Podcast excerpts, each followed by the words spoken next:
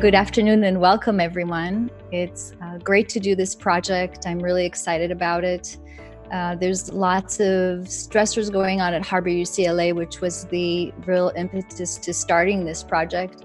But before I get there, I want to just thank uh, Charles Tentindo and the my acting studio in Long Beach, where I'm actually taking some classes right now on my on my first stand-up comedy class don't expect any stand-up routines from me because I'm not quite there yet.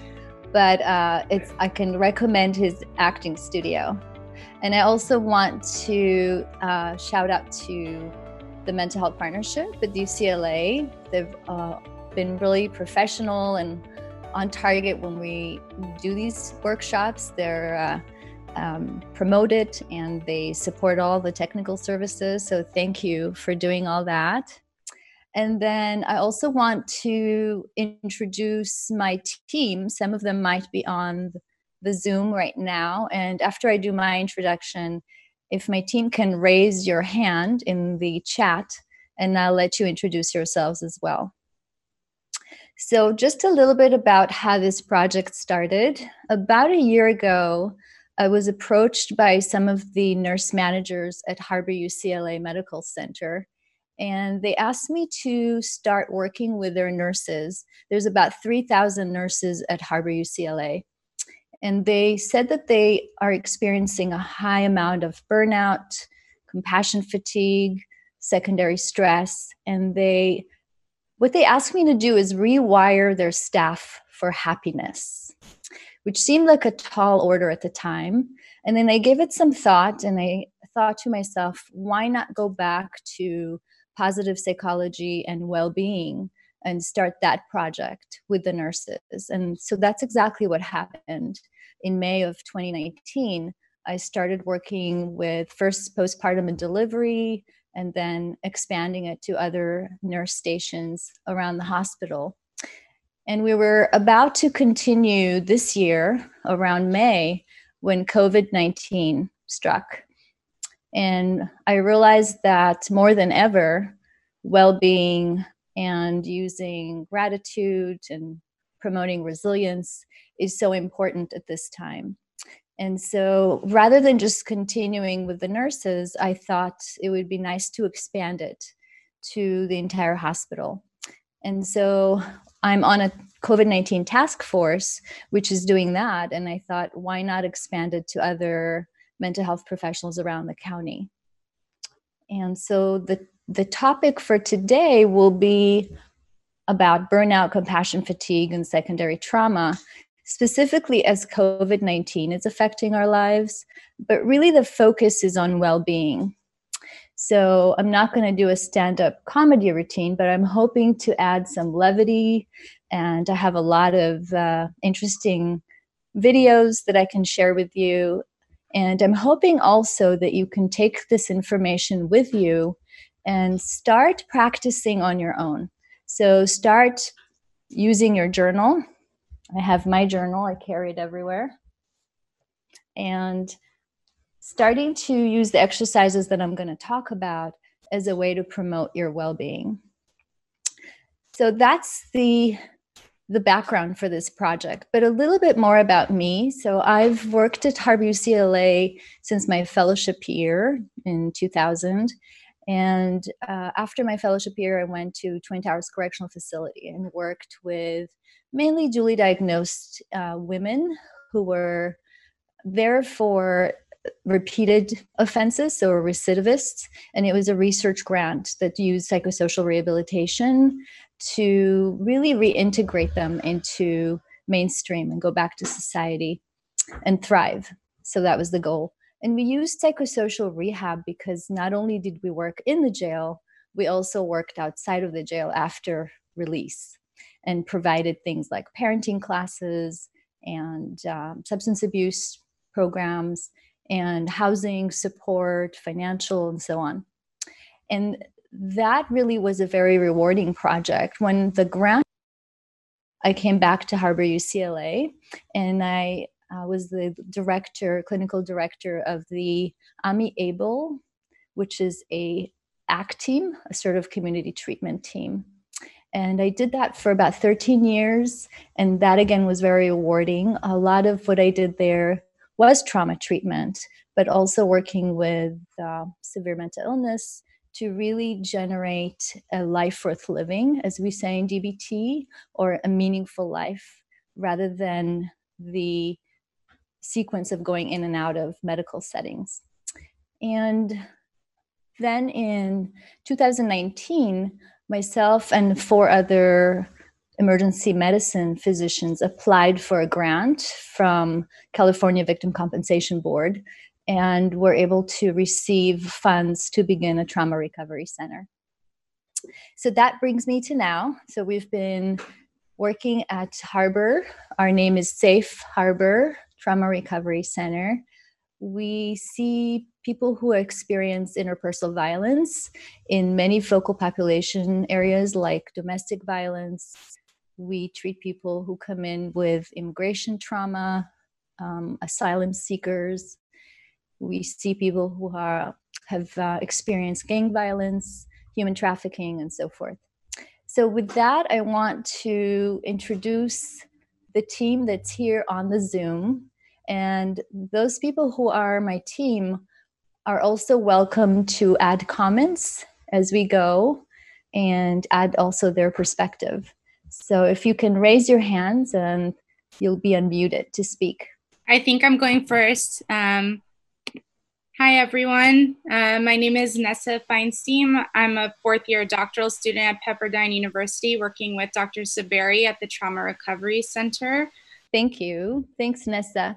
Feel free to jump in and add perspective or insight that you have to anything I'm talking about. All right.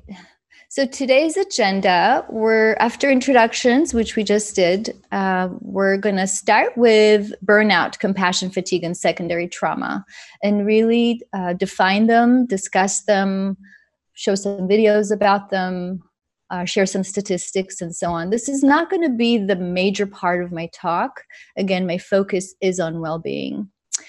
So, from there, we're going to talk about brain neuroplasticity and rewiring for happiness, which was the original request by the nursing staff.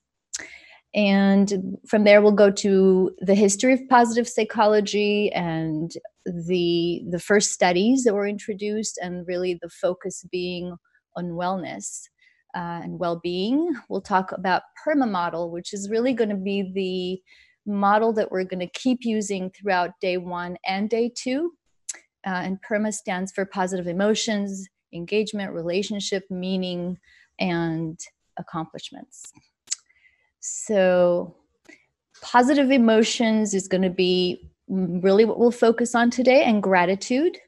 And we'll have a little break at 2.30 and we'll hopefully end with some questions and comments by 3.45 some suggestions for a rewarding workshop today uh, so usually this is in person and i ask for respect but people do participate and talk but there is ability to write comments and i'm hoping that the comments could be respectful another concept i want to introduce is uh, radical inclusion this idea uh, we are here together. The Ubuntu philosophy from South Africa, I am because we are. And I say that because I, I was at a spiritual retreat and there was a South African shaman who was talking about the experiment with the children who were presented with some fruit and were told the first person to reach it can eat all the fruit. And of course, they held hands and ran together and enjoyed the fruits together. So I'm hoping we can enjoy our fruits together today and have a radical inclusion philosophy as we go. Uh, some people are not sharing very much, uh, so confidentiality applies only to the comments if people are sharing some personal things, but also my own. I tend to be rather disclosing with my personal information, and so uh, to the degree it's possible to keep that confidential. Ask questions, make comments in chat. I'm open to feedback as we go as well. If there's some feedback in chat that you'd like to give even early, I'm hoping to look at that uh, at each 45 minute interval. Continue practicing the suggested exercise when it's over. I'm hoping you can get a journal if you don't already have one and try to keep using the exercises as you go every day. Keep your mind and heart open. This is a different experience. For me as well, doing this by Zoom is a little more strange, not seeing your faces and getting that social exchange. Uh, and have fun. Some of the videos and information I'm presenting uh, is rather humorous. So feel free to laugh. Good laugh is good at those times. Uh, I didn't share much of my personal information for why I do this work, and I want to pause here for a moment and talk just a little bit about what moved me to become a psychologist. Um, so I grew up in Israel. My uh, parents essentially were refugees that arrived there in 48, and um, I also experienced some uh, mental health issues in my family. So I have a sibling with a diagnosis. And then when I was uh, growing up, I was thinking of how the mainstream is not really supporting families. And this was early on. And I remember taking my first psychology class at age 14 and thinking to myself, this is what I want to do this is kind of what I'm already doing in a way as the first translator for my family and, in a sense, a case manager. And then realizing at 18 that that's what I want to study. So, since then, I've really cultivated a community approach to psychology, uh, working in different settings, but really thinking of taking psychology into the world, not sitting in my office and doing it. And that's really been my uh, mission, my quest. And it's possible now more and more having uh, the work that I do in the Trauma Recovery Center.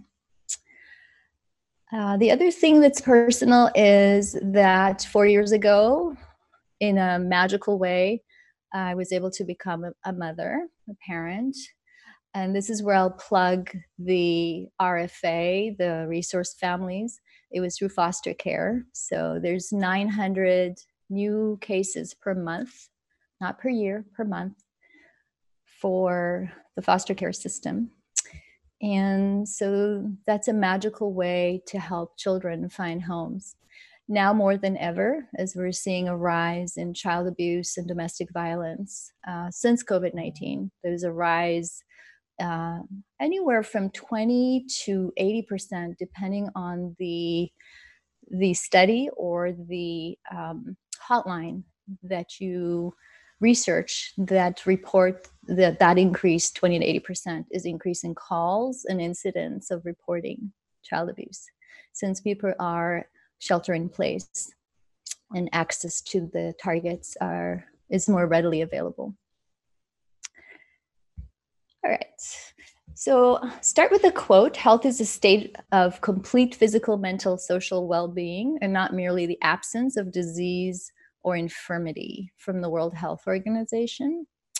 And I think this uh, helps us look at not lifespan, but health span.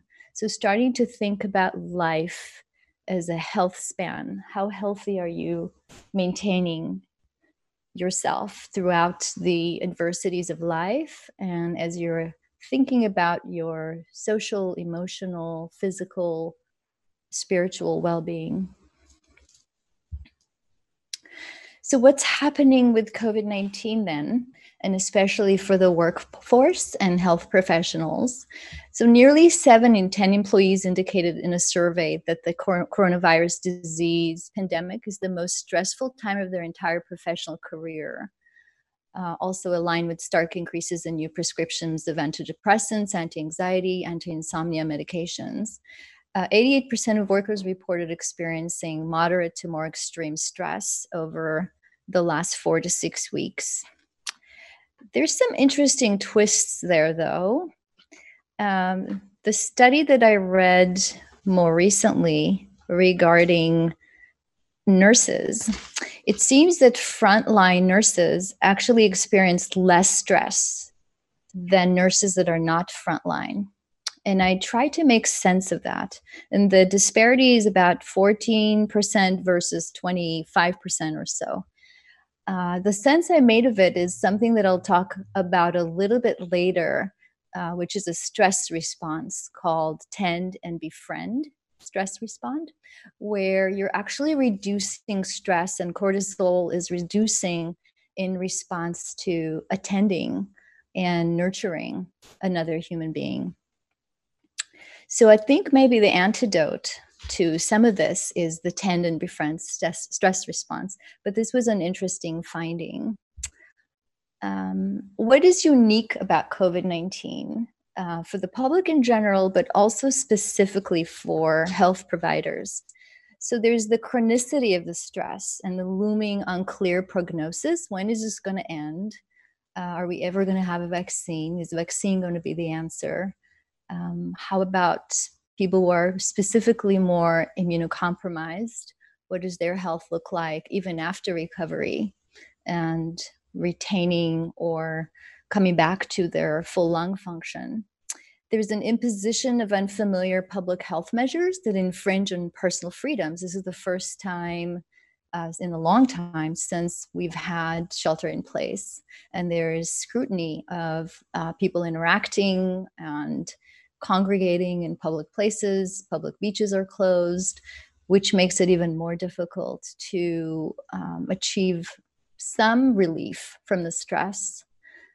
There's a pervasiveness of human life lost in a modern era. So we we had more losses with prior pandemics, but we think of our medical capacity and advances in medicine as more able to deal with this pandemic, where in fact it's not. Uh, there unique economic hardships. Businesses are closing, people are becoming unemployed, uh, more disgruntledness in terms of um, ability to care for their family. And more than ever, there are health disparities, which are similar but uh, also remarkably different. Uh, the last study I looked at at JAMA, the John Hopkins University, there's a survey that indicated that African Americans' infections rate is threefold higher, and the death rate is sixfold higher than whites. Some counties, especially in the South, in, for example, Louisiana, Blacks account for 70% of the deaths, but only 33% of the population. In Alabama, they account for 44% of the deaths, and they are the 26% of the population. So this isn't different in terms of other um, health issues. Their health disparities exist, but to get to this fold is unconscionable. It's really uh, helping us evaluate ethically what's happening, not just in terms of access to care, but race determining home as well. So this is unique in health disparities. There's limited treatment options existing, limited testing resources, and limited supplies. I recall just last week nurses coming to Harbor and saying that they can only access supplies, and that's a mask and gloves, if there is a code, go, uh, a code gold, and a code gold is a um, combative patient. But by the time that they call a code gold, there's already some exchange of fluid, people are spitting, shouting, and the nurses are the front line for that. And I'm kind of targeting nurses because I've been particularly sensitive to their plight in the last year, having worked with the variety of uh, sections of nursing at Harbor, but really other health professionals, our emergency department, the psychiatrists that work there, even our open community clinic, and our trauma recovery center. Uh, they're all experiencing the impact of more patients that are needy and stressed and are requesting assistance immediately. Uh, the other part that's unique is involvement in emotionally and ethically fraught resource allocation decisions. Uh, who gets a ventilator? Who gets the equipment? Uh, which person do we treat? And this is the first time, again, in a long time in history, that those ethical considerations are adding to the stress of health professionals. This is one of my favorite quotes by Viktor Frankl that which uh, that which is to give light must endure burning. And this applies to the next segment I'm going to talk about, which is compassion fatigue and secondary stress disorder and burnout. So let's talk about stress for a moment. So, stress could be good. The person who is about to bungee jump is feeling exhilaration. Uh, the person who is being chased by a hippo uh, is sort of an acute stress, right? He needs to run as fast as possible. Hippos are the largest cause of death in some areas of Af- Africa.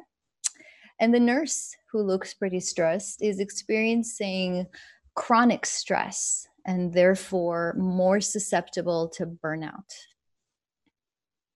And so the stress theories we know of, uh, we think of the four, the five Fs. Uh, I didn't include all of them. You all know them: fight, flight, freeze. There's uh, fawn, fornicate, and so on. But really, the the one that's less studied is Shelley Taylor in 2000, who presented the Tend and Befriend. And I'll, I'll quote a few studies that relate to Tend and Befriend, and I'll show you a quick video that relates to it.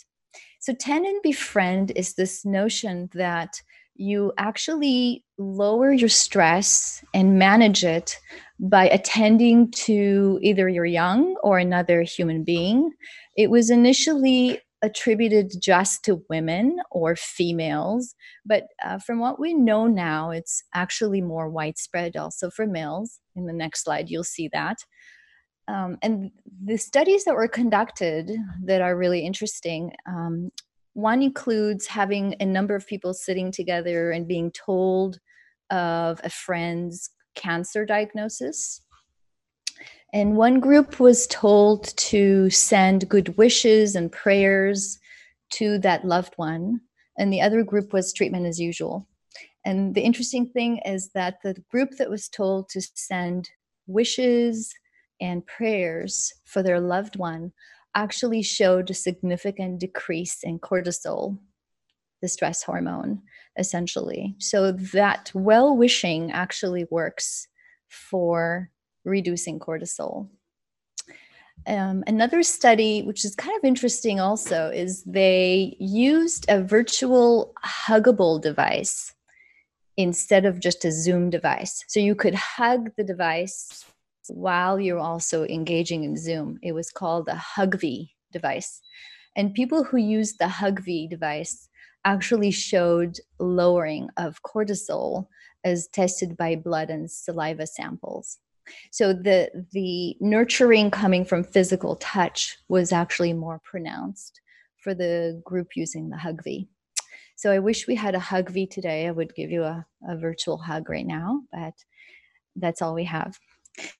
So I'm going to show you this interesting video. It's one of my favorites. Of you see the picture of this lioness, and she looks like she's eating this antelope.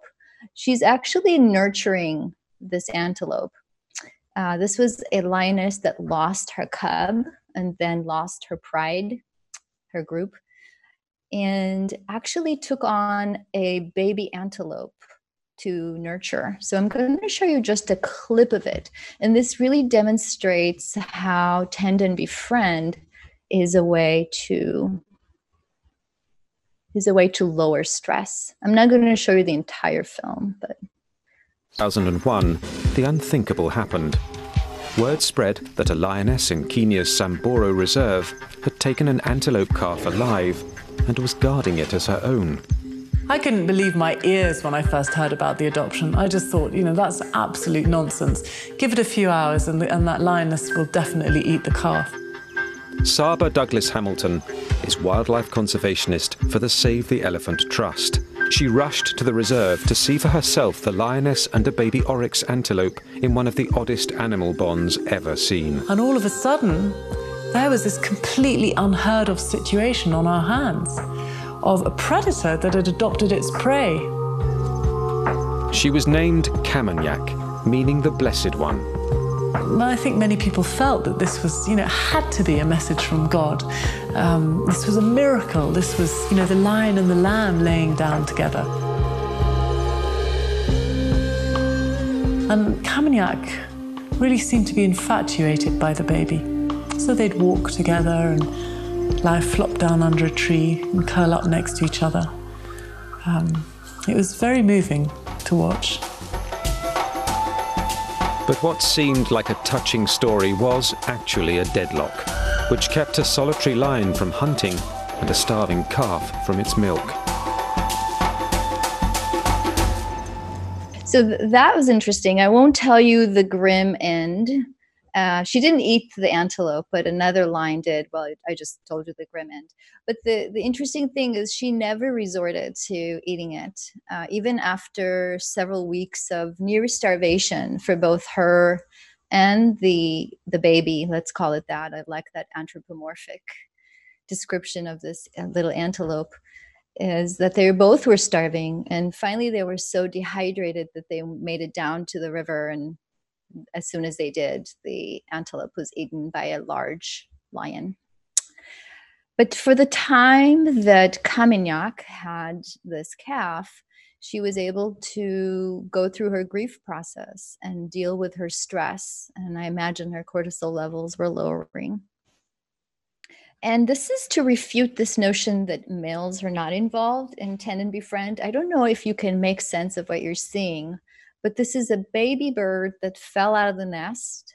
The mother bird is catching it with her beak, while the father bird, as, as far as we can tell by his colors, he's the male, is actually supporting it from below, trying to bring it up to the nest. So tend and befriend exists for males too, certainly with humans. I love this picture. It was my newest Facebook discovery this morning. I Had to share it. All right, so stress related concepts that really pertain to the workforce and first responders, especially. We're going to talk about burnout, secondary trauma, second victim, vicarious trauma, and compassion fatigue. Burnout is the physical, emotional, and mental exhaustion caused by a long term involvement in emotionally demanding situations. So, this isn't a chronic state. Um, it's the it's not an acute state, it's a chronic state, right? So, the stresses might be the superficial, and the burnout is what has been happening for a while.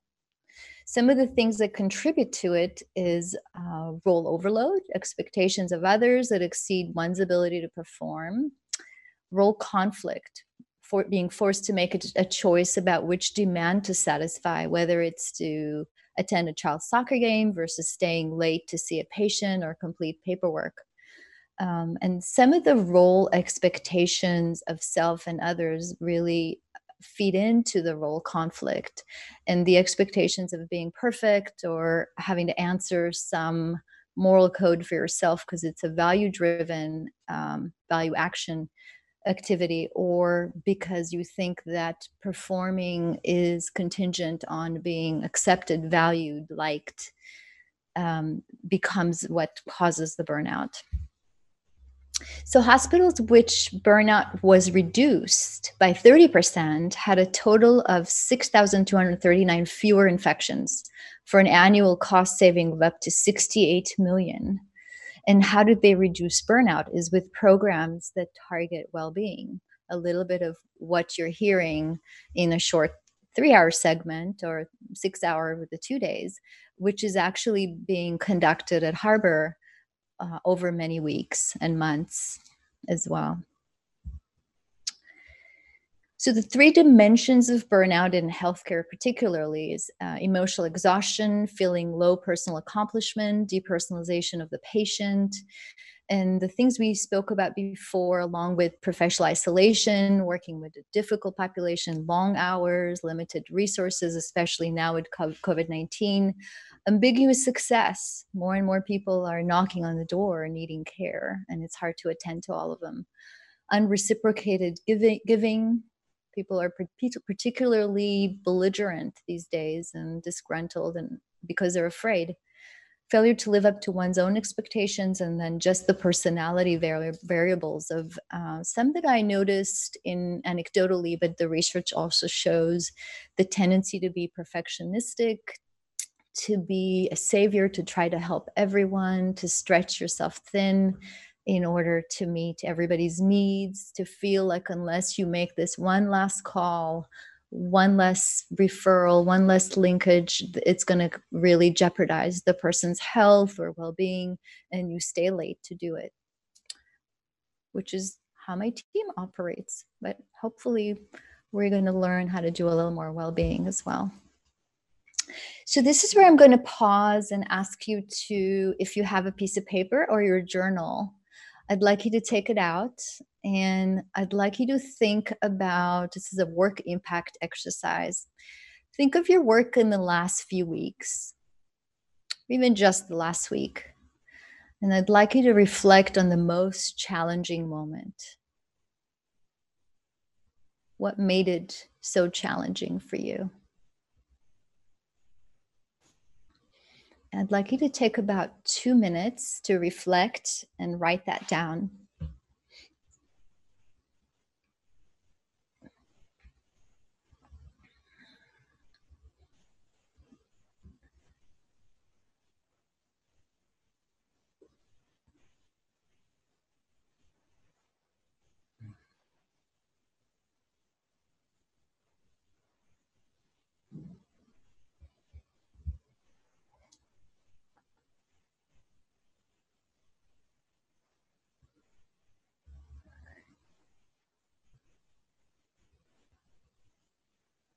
Now I'd like you to reflect on your most rewarding moment. And again, what made it so rewarding?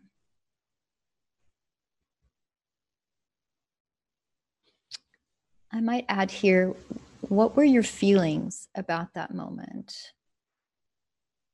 And where did you feel it in your body compared to the challenging moment?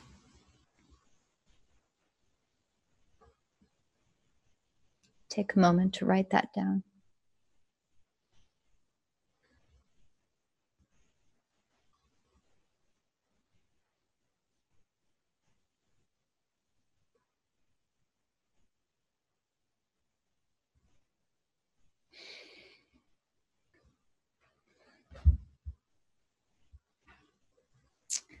Now, I'd like you to reflect for a moment how each of these moments relate to your strengths and values? How is the challenge related to your strength and value? And how was the rewarding moment related to your value and your strength?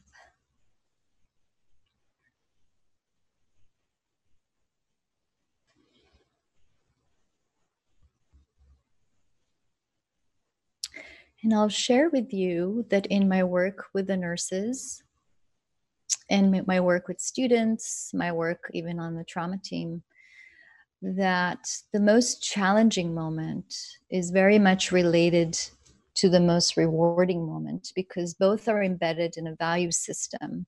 The challenge often is not being able to meet the needs of the patient, the client, the consumer.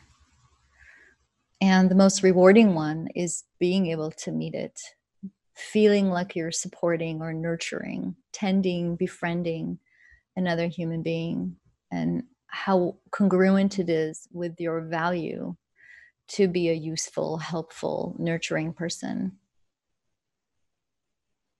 So, those are peak moments for us. And the challenge in COVID 19 is that there's so few and far between rewarding moments when the need is so vast and the capacity is so low. Something to think about. So, I'd like you to reflect on those exercises the three thinking about your work challenging moment rewarding moment and how it the each reflect your strengths and values as a journal exercise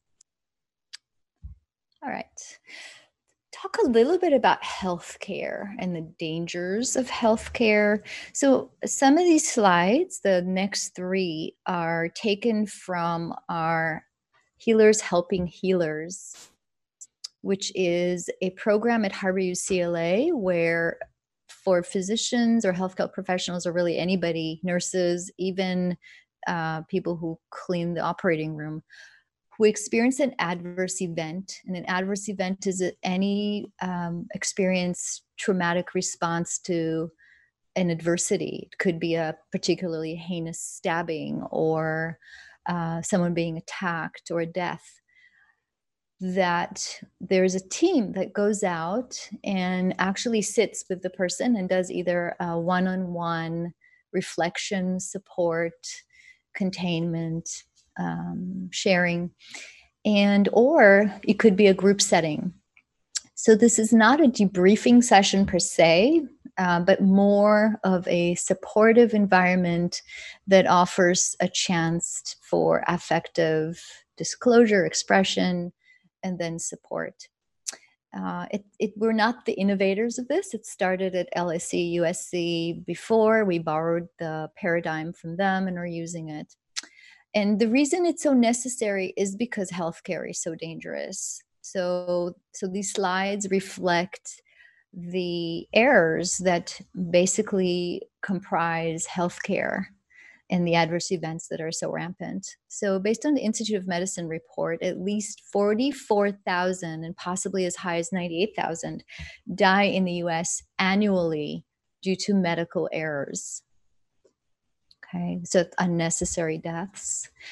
Each year, at least 210,000 patients, possibly more than 400,000, die related to preventable harm in hospitals, based on James in 2013. Journal of Patient Safety. So, a hospital could be a dangerous place to go, and more so than ever now in COVID, it's a dangerous place to go. But some of it's attributed to human error. And we think of human error as devoid of malice. So, people who eh, perform operations and have people die because of uh, some faulty judgment or error actually bear the stress that relates to making such an error and have that on their conscience, right? So, this is another sobering fact. Those errors lead to um, such a dismay and depression and suicidality that we lose a doctor a day to death by suicide in the US, which accounts for three to 100 to 400 physicians per year which is really three to four medical school classes a year. It's the top occupation risk for death by suicide physicians. This is compared to other professions, uh, it's the highest.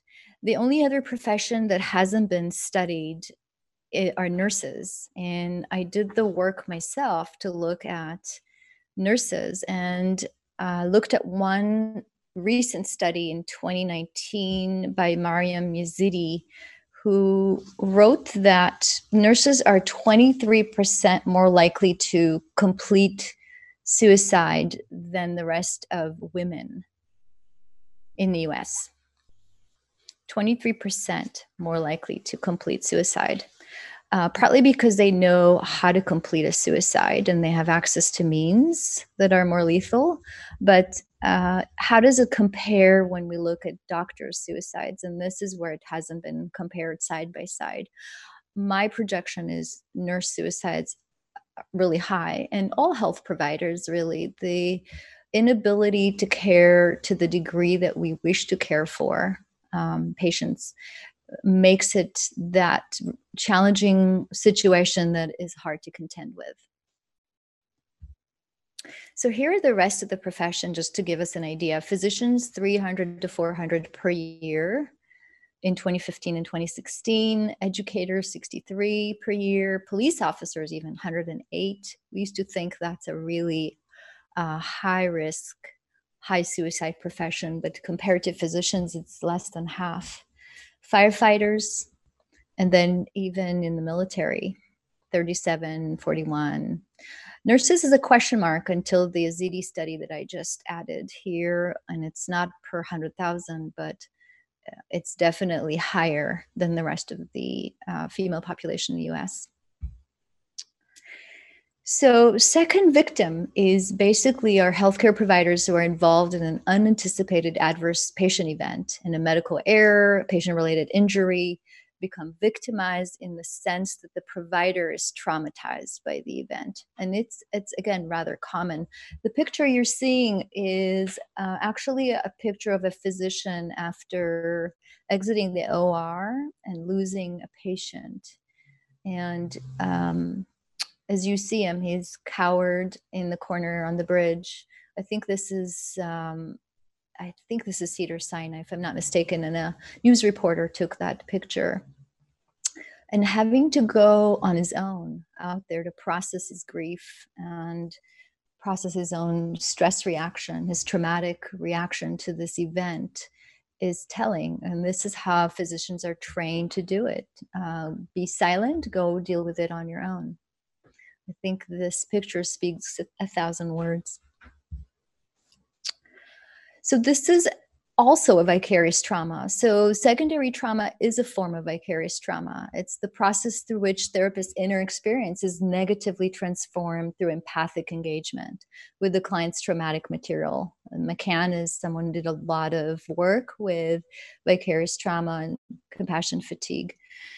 As it says here, it's used synonymously. I kind of think of um, vicarious trauma as a subset of compassion fatigue. And compassion fatigue is the umbrella, and underneath it is burnout and vicarious trauma and secondary stress. And all that lead to the chronicity of compassion fatigue that exists again with healthcare workers and mental health care workers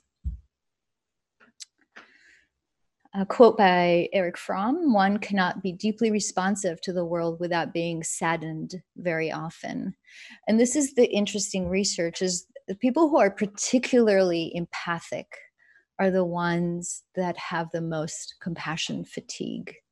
Uh, people who have empathy overload, uh, maybe we call them empaths, um, and are, not able to separate or unmirror is sort of a way to think about it is that are more susceptible to compassion fatigue. And this is where talking about mirror neurons in a little bit will explain that a little bit more so, compassion fatigue is characterized by a gradual lessening of compassion over time, resulting from a combination of burnout, secondary traumatic stress related to vicarious traumatization, from repeated exposure. So, this is the umbrella term again that I was referring to. And this is Figley's um, compassion burnout scale. And there's 13 sections to it that you answer. But this, this, uh, scale basically talks about the common symptoms of compassion fatigue. I won't pause here very long. Instead, I'll talk about phases of compassion fatigue. And right after this, I'll take some questions. I know we're past the 45 minute mark. Uh, so there's a zealot phase, irritability phase, withdrawal phase, zombie phase, and then pathology and victimization versus maturation and renewal. The zealot phase is this committed, driven, involved, available, trying to solve problem, go the extra mile, uh, volunteering without being asked. The picture is a NICU unit and a nurse holding a newborn, a preemie, preemie's hand. Uh, and really being there after hours, uh, ta- again, taking the last call, doing the last adjustment for a client just so they're comfortable, uh, bringing the last drink for the night shift before they go. Uh, that's the zealot phase. And some function like that, it's not a phase, it's a way of being. But in the compassion fatigue, it's a phase if it's not then um, replenished for oneself through self care. The irritability phase, beginning to cut corners, avoiding clients and patients using humor inappropriately, oversights, mistakes, lapse of concentration, distancing himself from others and coworkers. So overall irritability that spills over to home. And this is, I think, where we're seeing the large increases in child abuse, domestic violence is uh, people are bringing the irritability home and it's not just home uh, healthcare workers it's all around but it's also happening for people who are stretched thin in the workforce with healthcare. Withdrawal phase loss of enthusiasm the clients become irritating complaining about work tired all the time trying to avoid negative emotions which we'll see in a moment when we talk about positive emotions it's not healthy to do that. It's it's better to be integrated than avoidant of negative emotions.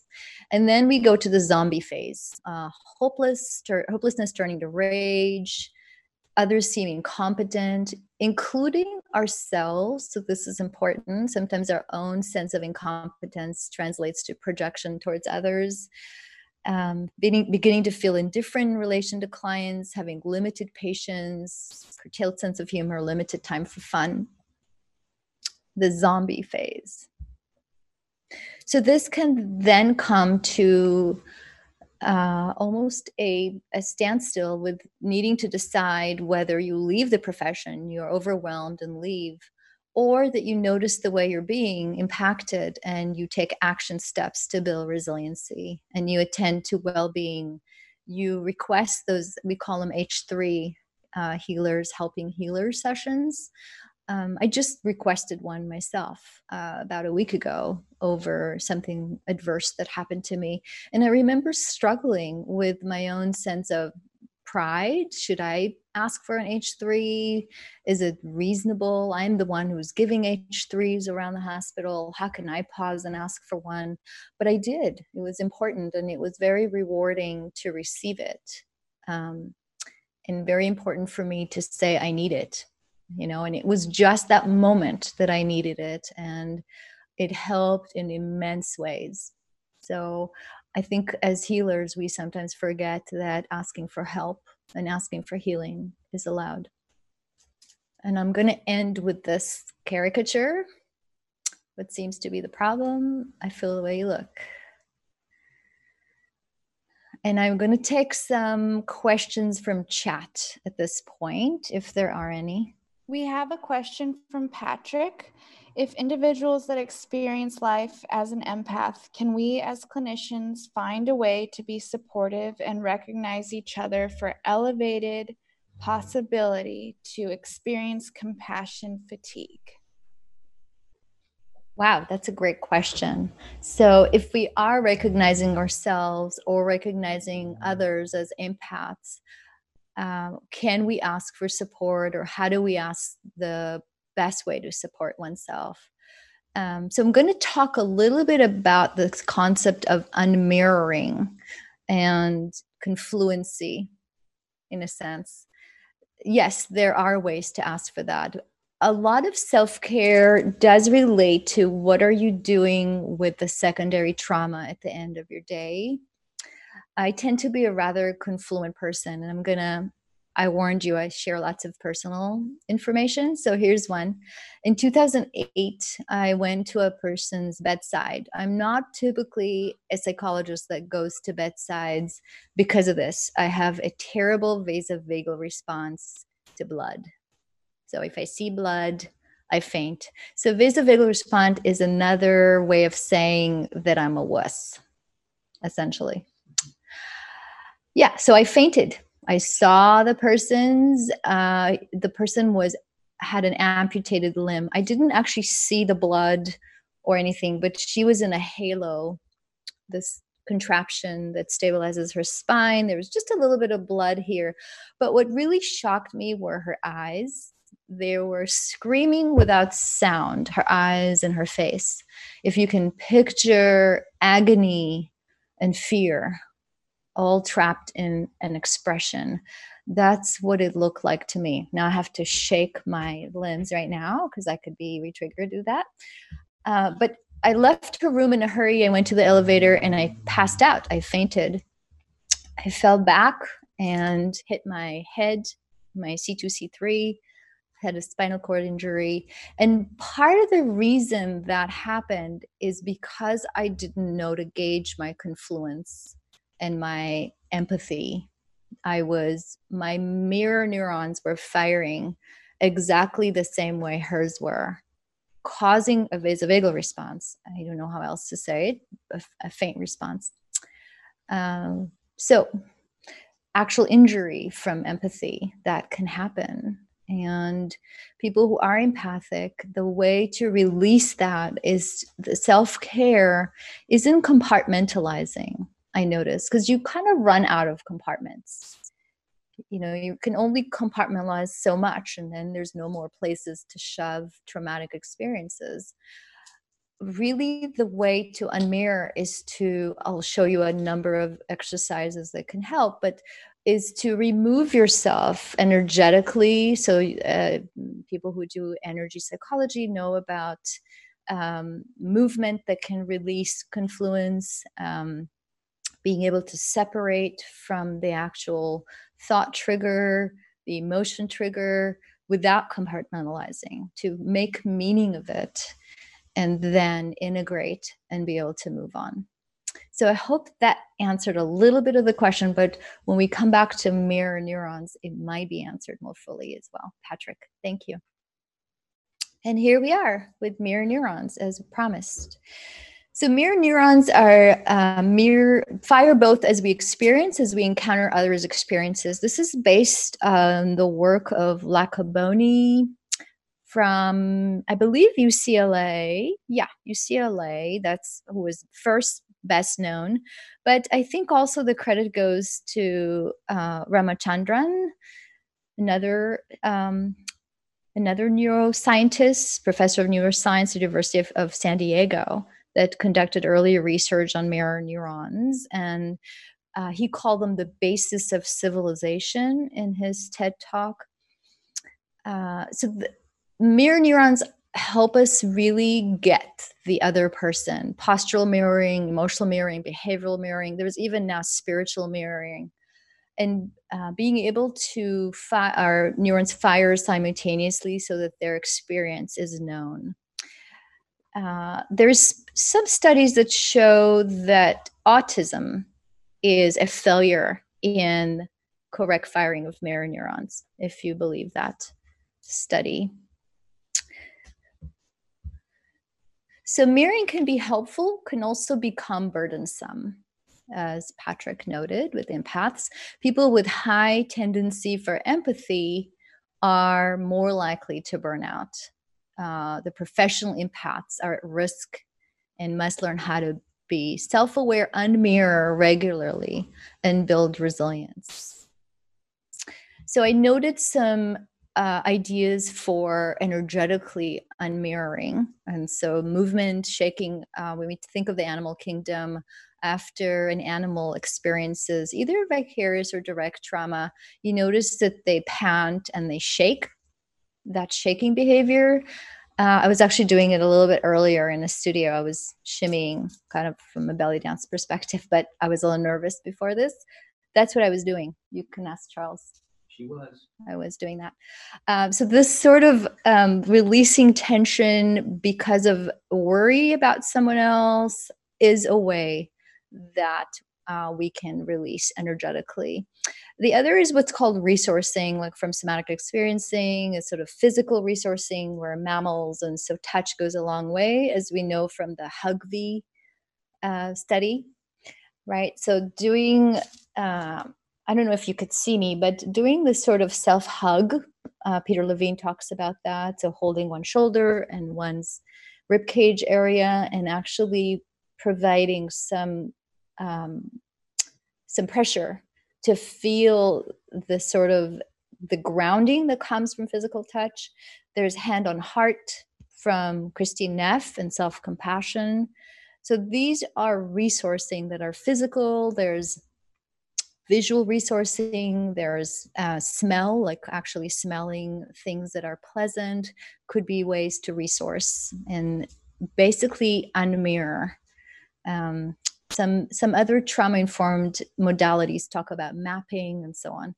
Um, the other way is imagery with people we care about. So i routinely bring up my father when i'm experiencing traumatic events. My father has been dead for 15 years now. But when i pause and i think of something adverse that just happened i bring his face. I'm doing it now uh, I see his eyes. I see the tenderness that exists there. I notice his expression. Uh, I hear words that he might say, not having auditory hallucinations. I'm just hearing the words that he used to tell me. Um, there's a there's a procedure called an inner support committee because we have an inner critic and the antidote to an inner critic is an inner support committee and so it's inviting people who are in your committee who are non-judgmental and have been in your life. And so that exercise we'll learn a little bit about uh, on thursday. We'll actually do it together. But my father is a prominent person in my committee. And so that's my resourcing and a way to unmirror from an adverse event. Okay, so this is another kind of mirroring. I love that picture. A, I think it's a baboon copying humans with cell phones. I had to add that.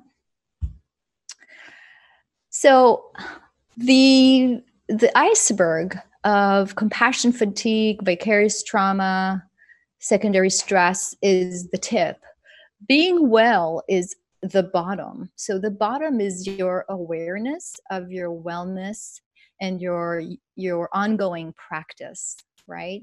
That's what's going to restore equilibrium. And by the time you're thirsty, you are already dehydrated applies to acknowledging stresses that cause compassion fatigue. So by the time you are feeling compassion fatigue, you're already emotionally dehydrated, spiritually dehydrated, socially dehydrated. The trick is to ask for that H3, ask for that uh, support session.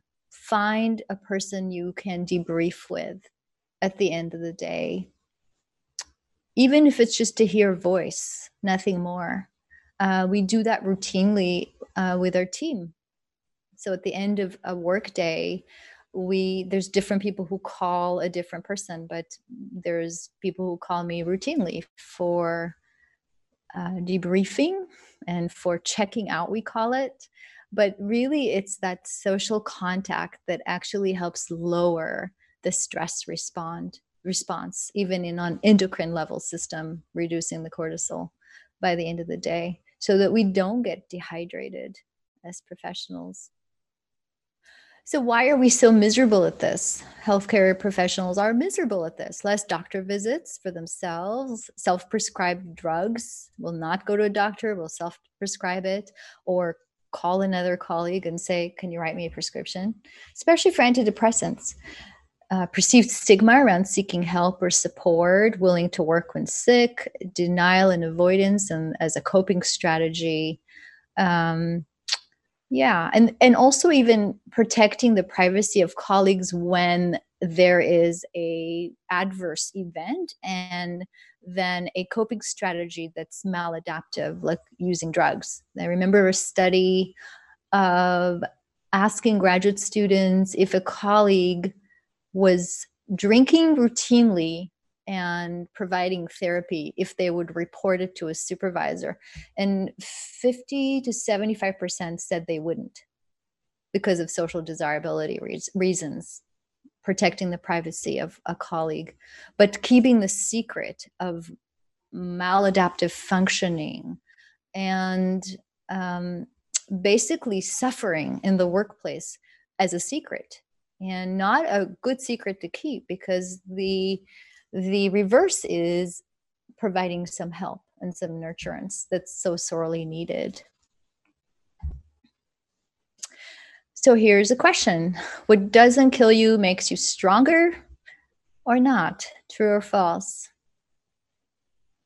Right? And I can't hear you answering, obviously, but what makes you uh, stronger is being able to integrate an adverse event, make meaning of it, talk about it, get support about it around it and be able to come to a place of acceptance and potentially after a grief process after an emotionally emotive um, component then you can blossom like the tree on to me the right side. And if you don't do that it does kill you over time. So that's the trick with trauma and with compassion fatigue and secondary adverse events is being able to get the support and integrate in order to move on. All right, so this is where I'm going to tell a little story. This is actually my child, Anaya, just turned four. Uh, so the personal story is I remember coming home after a long trip. I was in New York doing my DBT intensive training with Charlie Swans- Swenson. And I came home and there she was. And I was thinking, I'm going to prepare this great adventure for us. We're going to go to the beach. We're going to have a really amazing day. And I, uh, the beach was her favorite thing. She was about three at that time. She's two in this picture. And I told her, honey, we're going to go to the beach. Isn't that great? And she was so excited. And uh, I told her in just a few hours, and I set out to make a picnic for us. And so I was cooking in the kitchen, and now the hour was becoming two because I'm a little bit of a perfectionistic and dragging a 60 pound dog and a three year old child to the beach is not as easy as it sounds. So here I am in the kitchen now, three hours go by, and I'm finally ready. I get the picnic basket into the car, and I'm saying, honey, and she's sitting on the curb just waiting for me because she wanted to enjoy some sunshine. And I say, honey, we're ready. Let's go. She's not moving. So I say, come on, we can make it to the beach. It's only like two, or three o'clock. We could still make it. She's still not moving. And so I come and sit next to her, and as uh, she's looking at the ants and poking at them, and now there's like a roly poly, she, she calls it, those little worms that curl up. And she's telling me about the roly poly, and I'm thinking the beach, and I'm thinking the picnic that's melting in the sun in the car. And then I just give in. And we sit on that step right outside our house, no beach. And we look at roly polies and we look at butterflies. And now it's five o'clock. And the whole reason for the picnic was to spend time with my daughter, right?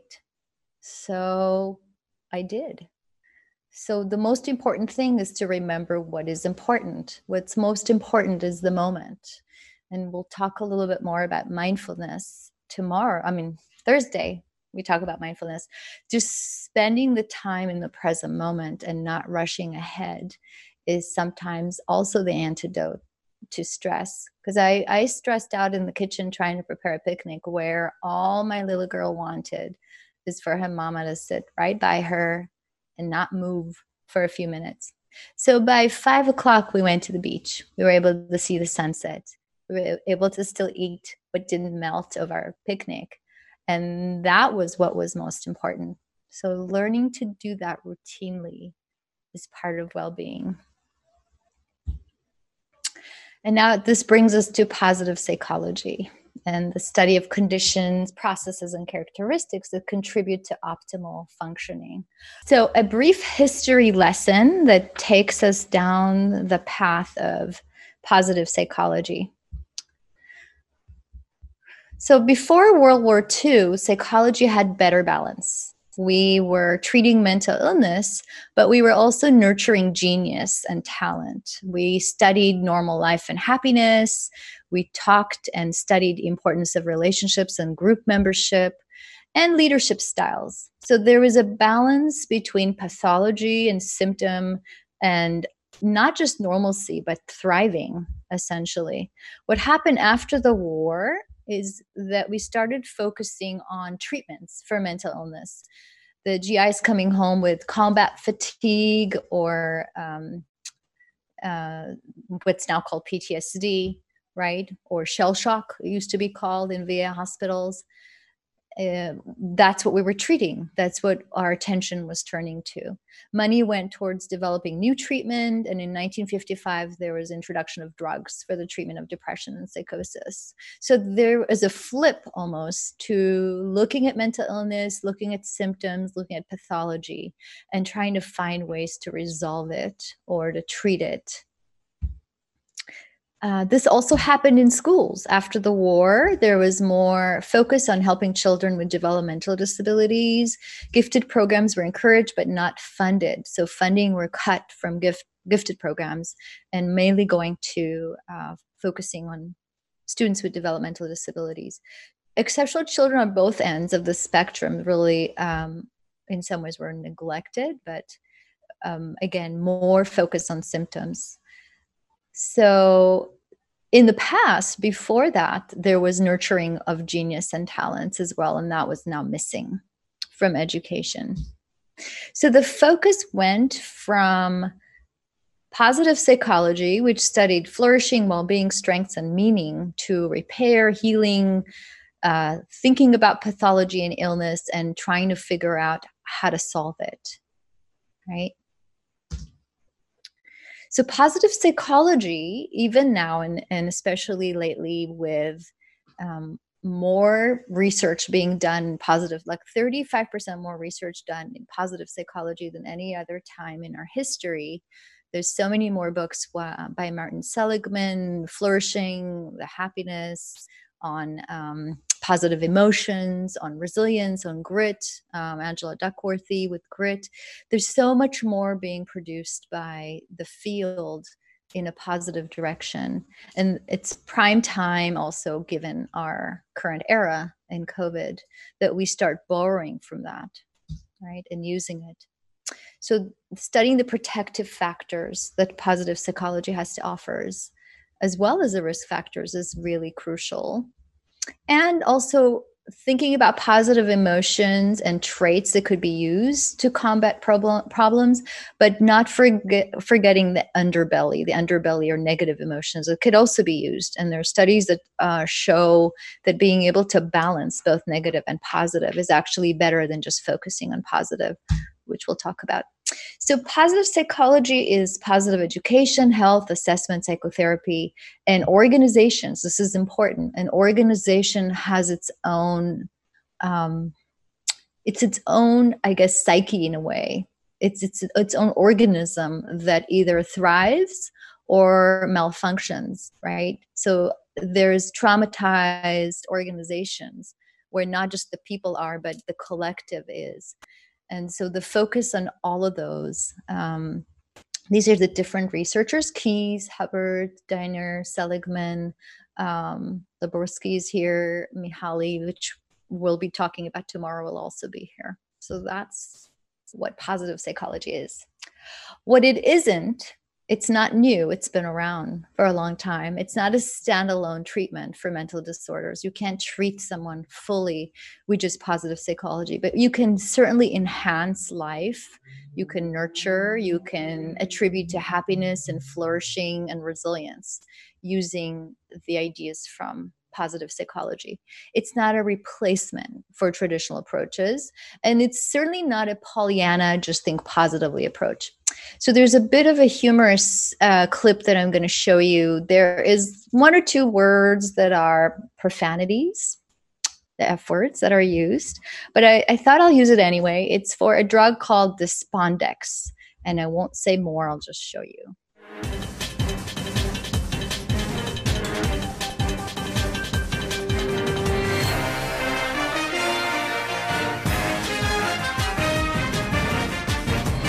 The first ever prescription depressant hit the shelves today.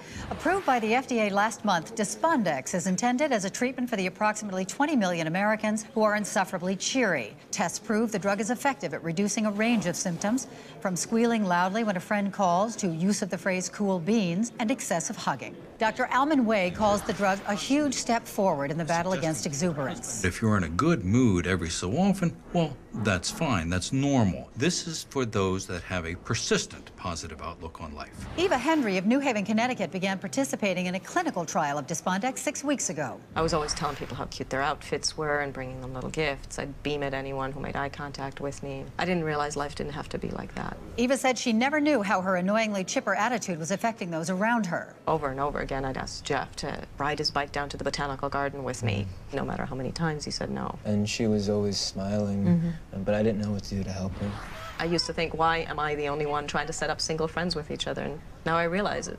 I, I was sick. I needed treatment. Eva says the drug may have saved their marriage. Now Jeff and I can just waste a night sitting on the couch watching a TV show neither of us enjoy. Mm like a regular couple. Not everyone is convinced that Despondex is the cure-all for perkiness, however. In this week's Time magazine, Michael Polosik of UCLA argues that many patients get similar results from natural remedies, something as simple as a diet of corn syrup and white bread and a total lack of exercise. But Dr. Way disagrees. We have to erase the stigma attached with getting chirpy people help, real medical help. I mean, do you know what it's like to be around these people? It's pretty fucking annoying. Doctors estimate the new drug could reduce the number of costume or theme parties in the U.S. by up to 40 percent.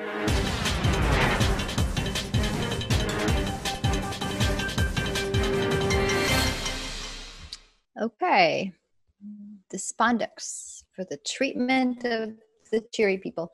So yeah, so positive psychology is not just think positively and uh, not a Pollyanna approach at all. I hope that didn't offend anyone, the one F word that's snuck in there.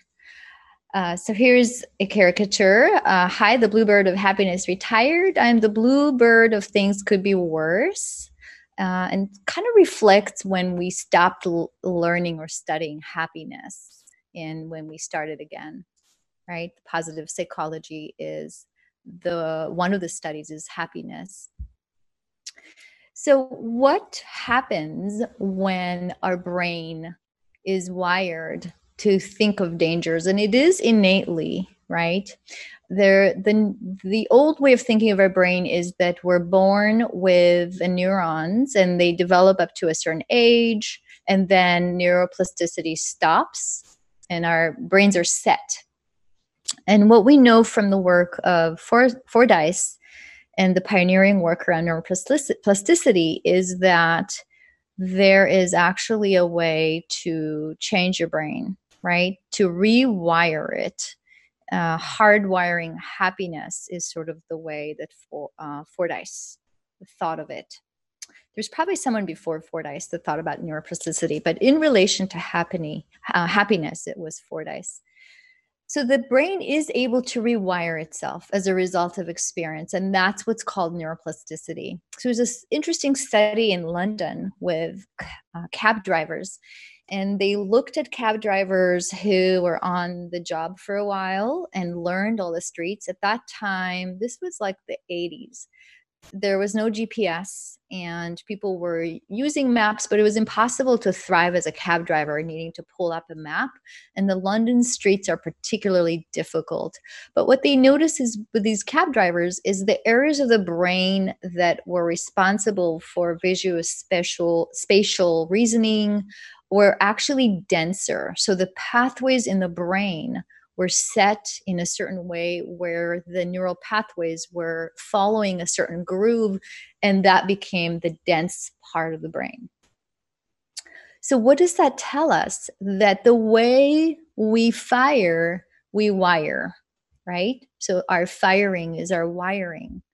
And so our brain goes on autopilot. It's wired to conserve energy and resources, look for patterns and automate them, look for danger and figure out how to avert it, how to avoid it. Our behaviors, emotional memories, physical reactions become part of our subconscious brain maps, which are automatic and not easy to change. Now, it sounds like I'm saying two opposite things. Neuroplasticity is possible, and our neural pathways are kind of set and dense. Both are true. Yes, neuroplasticity is possible, but the only way to change the groove or to change the density is by choosing different pathways. And if we don't, our brain on autopilot will choose it for us. So if we are wiring misery, we'll stay miserable. Our denser portions of our brain, our thought patterns for misery will be hardwired. Okay. I'm gonna, yeah. So if you don't mindfully direct the changes in your brain, something or someone will accidentally do it for you. So here's a short clip that shows us what basically what neuroplasticity is all about. And we're going to show it to you and then we'll discuss that some more. Not so long ago, many scientists believed that the brain did not change after childhood, that it was hardwired and fixed by the time we became adults. But recent advances in only the last decade now tell us that this is simply not true. The brain can and does change throughout our lives. It is adaptable, like plastic, hence neuroscientists call this neuroplasticity. How does neuroplasticity work? If you think of your brain as a dynamic, connected power grid, there are billions of pathways or roads lighting up every time you think, feel, or do something. Some of these roads are well travelled. These are our habits, our established ways of thinking, feeling, and doing. Every time we think in a certain way, practice a particular task, or feel a specific emotion, we strengthen this road. It becomes easier for our brains to travel this pathway. Say we think about something differently, learn a new task, or choose a different emotion. We start carving out a new road. If we keep travelling that road, our brains begin to use this pathway more, and this new way of thinking, feeling, or doing becomes second nature. The old pathway gets used less and less and weakens. This process of rewiring your brain by forming new connections and weakening old ones is neuroplasticity in action. The good news is that we all have the ability to learn and change by rewiring our brains.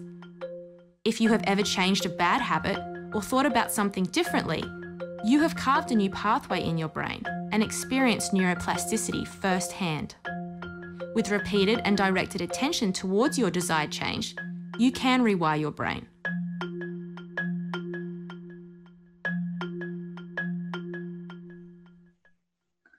All right. I hope that made it a little bit more clear than I did. And I just love her accent. So if I could just emulate it, it would be great, but I can't. So, the brain negativity bias. Uh, so, this is the neuroplasticity that we are hoping to change, right? The rewiring. So, our brain has a built in evolutionary negativity bias, and it's attuning and scanning for threats, uncertainty, social isolation, and unfairness. So we go around life with this negativity bias, and it's really a four to one ratio. So four negative thoughts for one positive thought. Okay, so that's the typical negativity bias. So it doesn't sound like that remarkable, four to one. Maybe seems reasonable, but how long do we linger on the four negative? How often are we um, basically immersed in the negative sort of perpetually thinking about the negative stuck in it right? So if the four thoughts are 10 hours and the one positive thought is a minute then the negativity bias isn't just by sheer number but it's the the intensity the amount of time spent. And that's the problem because the one negative thought could actually be informative uh, balanced and integrated. But the four that are lasting most of our waking hours creates this negativity bias and that's what the wiring is of our brain. And so this is another time for a personal story i think. It's about time and then we'll go on a break. Uh, so for me negativity bias are phobias in a way that's how I think about them. And two things that I was phobic about one is public speaking. And so I kind of got over it, as you can tell. The other is that I was really phobic about sharks. By the way, public speaking is the number one phobia sharks i don't know about that but being afraid of sharks is is not a very feasible phobia because unless you dive you're not going to encounter them that often. And as we know you're more likely to be killed by mosquito than a shark ultimately. But for me it was a phobia to the degree okay i'm going to confess some pretty silly things here. Um, i would be in a river and think there has to be some fresh water sharks that exist somewhere. We just don't know they're mutants and they can come up and eat me up. And so, even in a river, I would be afraid of sharks. So much so that I decided to rewire my brain once I learned about this. I thought, oh, I'm going to rewire my brain to get away from those shark things, shark phobia thing. And so, what did I do? I took up scuba diving. So, here I am with a large turtle.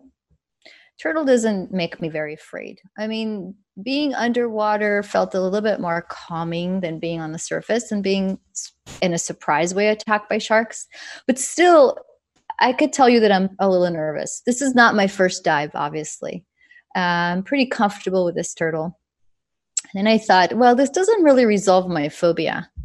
Um, so then here I am with an octopus. This is before I knew that an octopus actually has a beak that comes out, and that's how it eats its, its prey. It could actually shatter a lobster shell and eat the inside. Very easily could have shattered the bones of my hand. But from the colors, you could see that he's rather calm. This is also not my first dive. And then I thought, okay, this still doesn't resolve my shark phobia. So then this is the last one. And what you're seeing are sharks, and they're not superimposed. I'm actually diving with them. These are bull sharks. They're not the friendly kind to humans. This is my brave friend at the time. I don't know if he's on our Zoom right now, my friend Steve. But uh, yeah, we went to, I want to say Cayman Islands. I'm pretty sure this is where it is. And we dove with bull sharks. And this was not in a cage, this was out in the open. I know it seems like a crazy touristy thing to do. Uh, so you go to the bottom and you stay still. They tell you not to move at all. And then they feed them at the top. But eventually the food drops to the bottom. And so they're right next to you. As you notice the, the two couple on the right side, the shark couple on the right, not us as a couple, but they're there watching the camera too kind of like photobombing and then the one above they're right next to us it's not really that distant well that got me over my shark phobia and so this was my rewiring effort for my disdain for being in the water, being especially on the top, but now scuba diving is something I do regularly. I really rewired my brain in a big way. All right. So that's my personal part of what rewiring can actually, the extent it could go to. And here we are well being and happiness. Uh, happiness is the meaning and the purpose of life, the whole aim and end of human existence by Aristotle or Charlie Brown. Happiness is when a dog runs to you rather than anyone else. Whichever quote seems to resonate for you more. I like the dog one. So, why do we study happiness? It improves well being for everyone.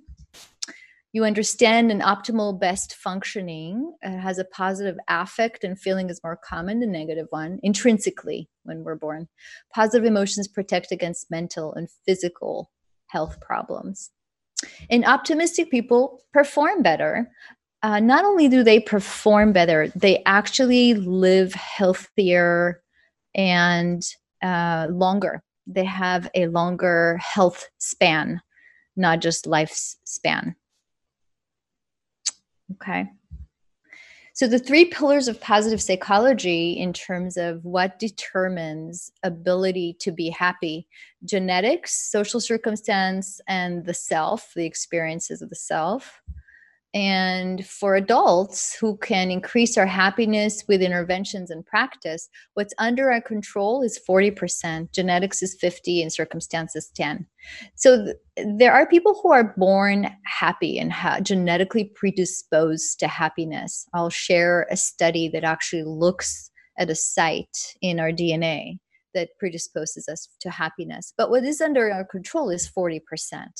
So there was a study done where a person was told they have cancer and a person won the lottery. And the people with sort of the base happiness gene, how long did it take them to come back to feeling equilibrium from i'm sorry it wasn't cancer it was paralysis being paralyzed versus winning the lottery you can't answer of course because it's a chat but it took a year and so for the people who had that base happiness, it took a year to acclimate from paralysis and a year to acclimate from winning the lottery. It's sort of the equilibrium happiness was the same compared to others. Right. So the genetic is really huge, but then 40%, almost as huge, is what's under our control. And how much do you bring happiness to the workplace? And how do you celebrate life? Is the way to think about it. So now I'm going to show you one person's way of bringing happiness to the workplace. This is Tony Atkins. It's just a three minute video. Tony Atkins actually came to Harbor UCLA last year when I called him. Uh, he's known, he's a PA who is known as the dancing doctor. He dances with uh, patients, and actually, the results from studies that were conducted based on his interventions is that patients that he sees and dances with actually fare better medically and in terms of their stress level, in terms of pre-operation um, stressor, and how much you know. Again, the cortisol is rising, and and then what the outcomes are. And so this is a video of him with some of his patients. Again, he came to Harbor UCLA and talked to our nurses, and then my daughter was there. He was dancing with her. He's truly a, a child whisperer in a way.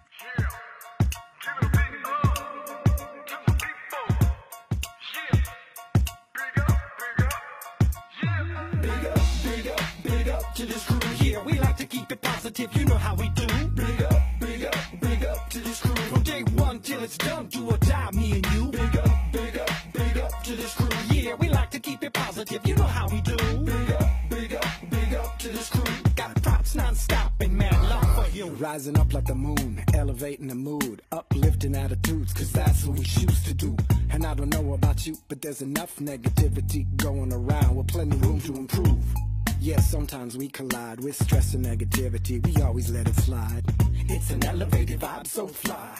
We touch the sky every time we ride. Big up, big up, big up to this crew. Yeah, we like to keep it positive. You know how we do. Big up, big up, big up to this crew. From day one till it's done, do or die, me and you.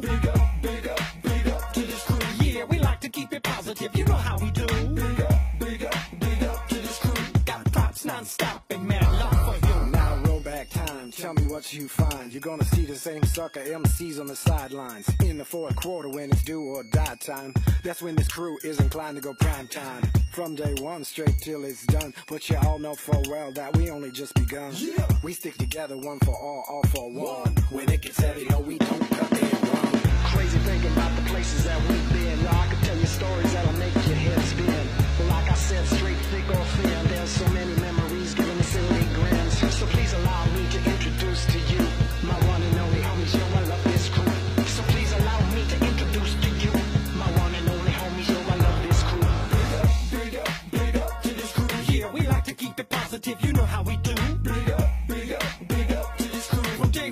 till it's done, do or die, me and you. Big up, big up, big up to this crew. Yeah, we like to keep it positive. You know how we do. Big up, big up, big up to this crew. Got props non-stop and man love for you. I'm Mr. Smiley Face, not even in the race. Don't even try anymore to come in last place. Cause I'ma take my time, rendered in my mind. Gonna bury me some treasure and make it hard to find, yo. Fill up my suitcase with candy and fruitcake. Bring it to the party on the beach down at the lake. We all jump in, splash around in the wave the sun to the dawn. Wave the sun to the dawn, wave the sun to the dawn.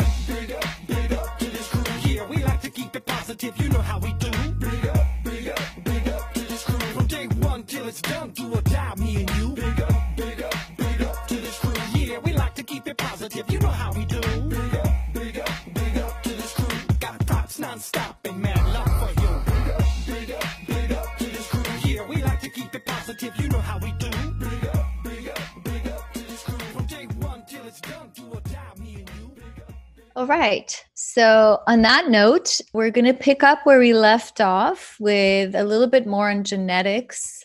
Uh, so, recent neuroscience researchers have demonstrated that there's a genetic variation in the brain that makes some people inherently less anxious. So, this is like the 50% we were talking about. Um, and they're not only are less anxious, more able to forget fearful or unpleasant experiences.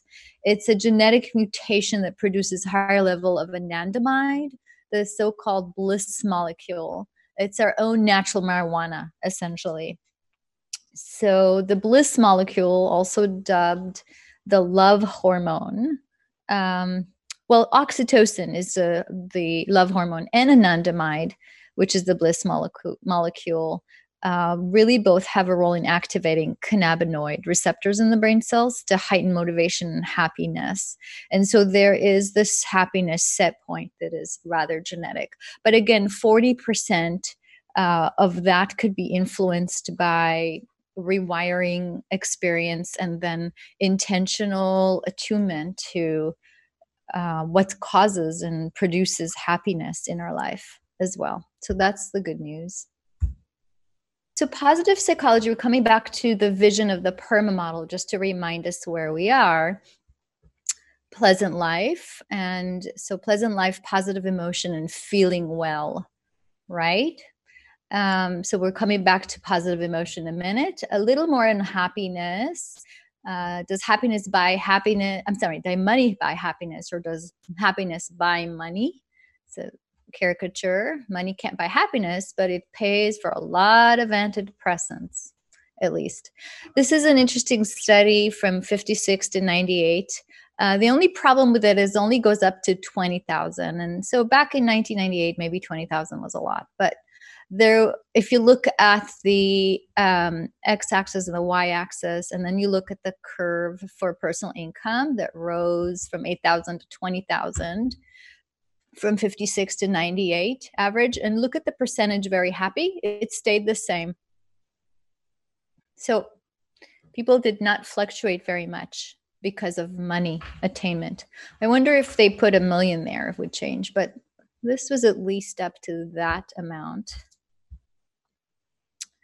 Does happiness make you smarter more creative and healthier? Let's look at that research. So so they did this study. It's kind of a silly study, but uh, they asked 44 doctors to diagnose a difficult case. One group got a bag of candy, the other group got uh, positive statements about medicine, and the last group was a control group. I think they just read something. Which group do you think actually was able to diagnose more precisely? This is where I don't get to hear you, but I will tell you. The first group that got the bag of candy, those doctors with candies, were the more precise. And so, if candy can make you happier, this sort of is an implication for happiness potentially. Okay, maybe not so compelling. But let's look at the other, the nun study.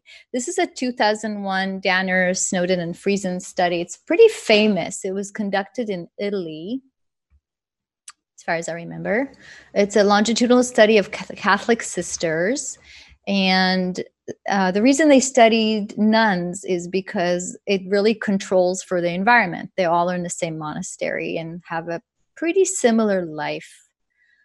Um, so, autobiographical accounts of about 180 older nuns in their youth between ages 18 to 32 were coded in terms of emotional content positive, negative, or neutral and they compared the uppermost positive with the least positive. So 90% of the most positive nuns are still alive at 85 or at 2001 were alive.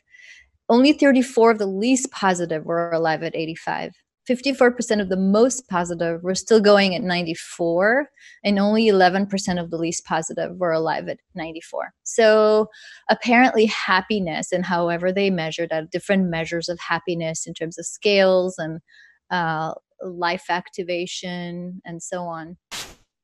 It's sort of the generativity idea of Erikson that was happening with these nuns that were happy actually increased longevity. So, positive feelings were uh, written in daily journals and that also predicted longevity. So the the nuns were also instructed to we'll do that in a minute, do the happiness journal or gratitude journal, and that predicted longevity as well. Other studies support the link between happiness and good health. So they studied uh, women with history of um, cardiac disease and heart attacks, and they looked at the uppermost and lowermost in the scale of optimism. So top versus bottom quartile. The pessimists uh, actually had more CHD, so more incidents of cardio health disease that included things like, um, uh, let's see, myocardial infarction, angina, angioplasty, coronary artery bypass surgery, the need for that. Um, also, CHD, cardiovascular disease, or cancer related. So the uppermost uh, quartile of optimists compared to pessimists that were adjusted for age, okay, 43 versus 60, the total mortality was vastly different 46 versus 63 the most cynical and hostile women the top versus the bottom quartile had higher rates of chd and total mortality rate that was much higher. The optimists had lower hazard of chd and lower mortality rate. So optimism and cynical hostility are independently associated with important health outcomes. Both this was a study with both uh, African American and white women, and it was uh, the study showed the same results for both. So, studies that really look at changing attitudes and increasing optimism can have huge implications for health issues that we face. And the link in terms of the theory, why is that so? So the link is between increased cortisol inflammation and poor health.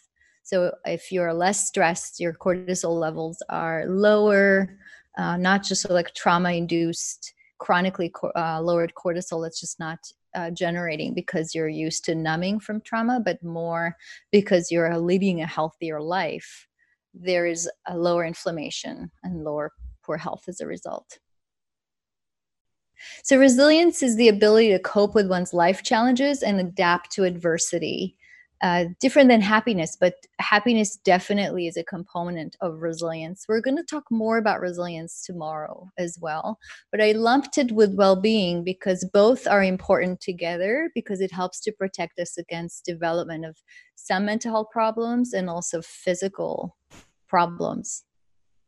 And so this is where I'll pause and have you write in your journal what type of things make you feel more, uh, more or less resilient and able to cope. So what adds to your resilience in life? And maybe list like three things that increase your resilience. And it might be like a positive emotion you have related to someone, or it could be um, an image that you have that you come to that helps you so it's not just a self soothing thing, but actually purposely attuning to resilience. And take a minute or two to do that. The idea is to then continue to do that on your own in your journals.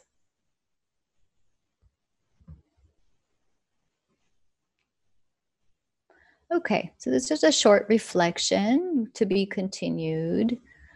Um, the other advantages of well-being and resilience isn't just fewer mental health problems. It improves learning and academic achievement reduces absence from work due to sickness uh, reduces risk-taking behaviors like smoking improves physical health we talked about that reduces mortality and also increases community involvement. So all of those things relate to well-being and resilience these are five ways to do it. And this is a whole well being. It's such a huge list, but I'm going to show you a list that I really like. It's going to look like someone just wrote it because it is. Here it is well being, isolation, well being, shower, take your medications if you need to, if you have it. Your medication could be your vitamins too. Drink water, clean one thing, one space tend to something that's growing or living. Plant if you must. Be mindfully present to a sound or song a sensory feeling something you see a spiritual practice. Reach out to a human outside your home. Even virtually maybe you can invest in a Hugvie the huggable device that i was talking about earlier. Do one thing to get your heart rate up If you're exercising, that's good. There's other ways to get your heart rate up. So you can resort to that too. Do one thing you'll be glad you did later, and do one thing just because you want to. Self indulge. Get in at least one good laugh. Okay.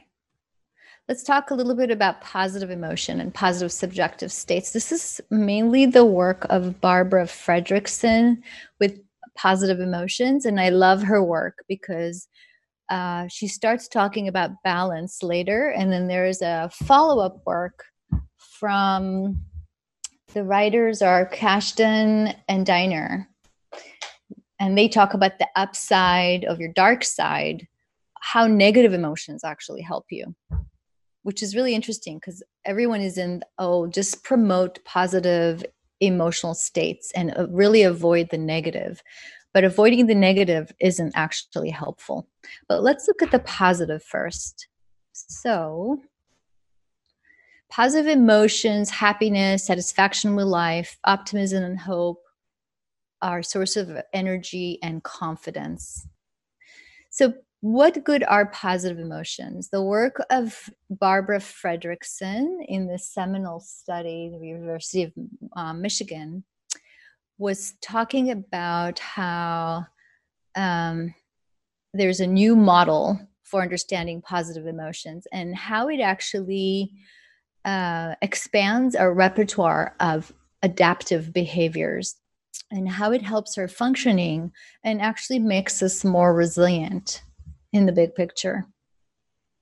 So, how many distinct emotions are there? There are fewer number of positive emotions than negative emotions, right? There is four negative for every one positive, the negativity ratio that we experience that I talked about before, the negativity bias.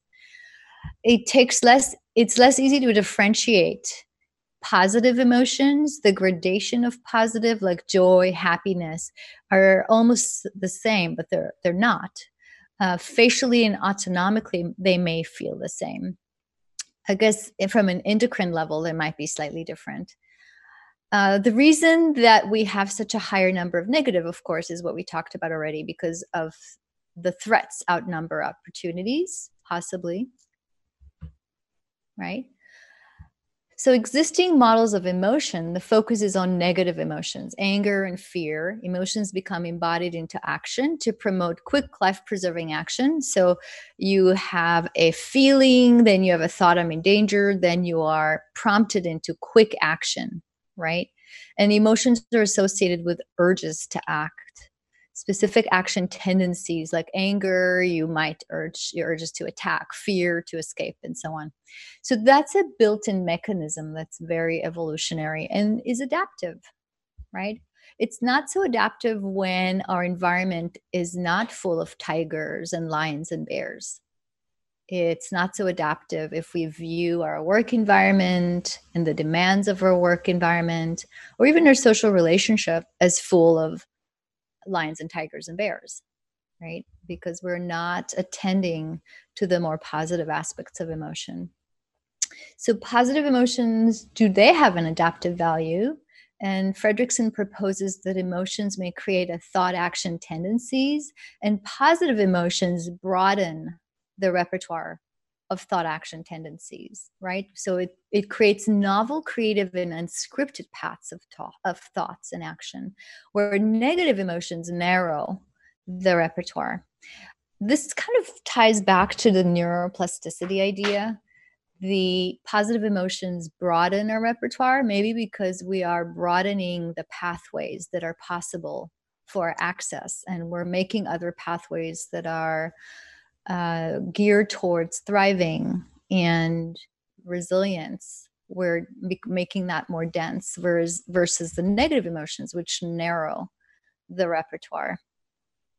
So how many positive emotions are there? So this is the list from fredrickson. Joy gratitude serenity interest hope pride amusement inspiration awe and love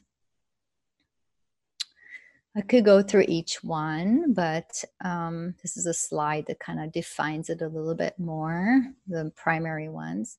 And if you engage with those daily, there are several areas that your personal resources increase. It increases your physical, intellectual, and social re- resources. So, doing studies with rats or even squirrels, I think they did studies with squirrels, the physical repertoire of um, gathering and feeding and even mating is increased with positive emotion. I mean, positive emotions is induced, of course, in lab. Uh, intellectual, so people who have induced positive emotions in tests are able to perform better. And certainly, people who are um, attuning to positive emotions and social circumstances are able to relate, connect better, and also then uh, feel the the advantages of lowered cortisol and lowered stress. So that's how positive emotions help us. So, again, a summary is they broaden the scope of attention, broaden the scope of cognition, broaden the scope of action, build physical resources, build intellectual resources, and build social resources. So, uh, intentional engagement and positive emotions on a daily basis. So, it's not that you have to search far and wide to find them. You know, the example I used with my daughter is really attuning to a simple positive emotion that you can really just stay with, almost perseverate on on purpose as to accentuate the effect of it. That's really what I'm suggesting is cultivate a positive emotional state in your everyday living. and this will increase the positivity ratio. And so here is the exercise in your journal, in a sense. Um, you don't have to write all of this down, but because it, it'll come back again. But what I do is I look at what's going right in my life. What do I love to do? And then I do it. It's like a playlist of things I love to do. Uh, I'll share some. So I love dancing with my daughter. I put on really silly old music like Cat Stevens on my new record player, especially.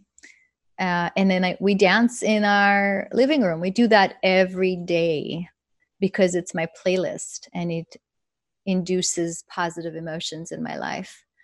Uh, engage wholeheartedly with positive experiences. Accept the fleeting nature of positive emotions. Let them be and let them go. But savor, which is another concept we'll talk about tomorrow, savoring. Uh, quantity rather than quality for the positivity ratio and keep some balance and accept negative emotions. This is really important when we talk tomorrow about the upside of the dark side. And just to share something about a negative emotion and how it helps uh, just to give you a taste of why it's important to cultivate the negative along with the positive. So, the research that was done by Kashdan and Diener. So, students who are confused and work through it, work through the confusion and have negative emotions as they're going through a lesson and don't understand it. What do you think? Do they do better on subsequent tests or less well with the people who have happy emotions all throughout and get it? You can't answer again, but I will tell you. Those people who are confused and have negative emotions and tackle it actually perform better in the long run. Okay. Workers who start the day in a bad mood negative emotions, but shift to a good mood in the afternoon, uh, how is their productivity with relation to their work compared to those who started happy and stayed happy? So now you're kind of cued already to choose the right answer. Those who started in a crappy mood and then got better actually performed better, were more productive and more invested in their work. So there is a beauty to negative emotions, surprisingly, in a way. Uh, what's important is the balance because if we don't acknowledge negative emotions, then we are in an avoidant mode. We're just thinking, just think of the positive. Someone uh, called it the Pollyannish perspective. Uh, but really, it's negating a adaptive response of our psyche and of our body to also attend to negative emotions. And so the balance is what we want to strike. So we're going to shift to gratitude. Uh, this is maybe a good time to ask if there are any questions because this is the last segment on gratitude. We actually had some questions that came up just as you got started. Eve, oh, good. Eve asked uh, about mirror neurons and exposure to violence, and if it means the viewer experiences it too as either the perpetrator or the victim. Hmm, that's a great question. To think about that. So I think the the mirror neurons work in terms of both empathy and feeling the good feelings, but also feeling the negative feelings when they're firing. And so I think if someone's prone to aggression and they're uh, noticing and viewing aggression, then what's activated is the thought action urge, anger, aggression. And maybe that mirroring is more of the aggression. Yeah. And if if someone is again prone for empathy and nurturance that that's more the case. But i'm i let me look at that again. This is a great question. I, I think a lot of it relates to intent and then of course personality variables and also states thanks for that question Yes, and then Paul asked about a book by Dr. Louis Cozolino, where he found the term the social synapse. And he was curious if you have encountered this term, and if so, how it relates to positive psychology and PERMA. Great, great question. I'm familiar to some degree with Cozolino's work. Um, I haven't studied it enough to have lots of intelligent things to say with relation to PERMA, but the social aspect of it when it comes to another aspect of PERMA, which is the relationship, the R, uh, would have lots of lots more um, applicability to Cozolino's model as well. So we'll pause in the R and we'll talk more about Cozolino's mo- model and their relation to that on purpose now because it's being brought up too. Thanks for that question.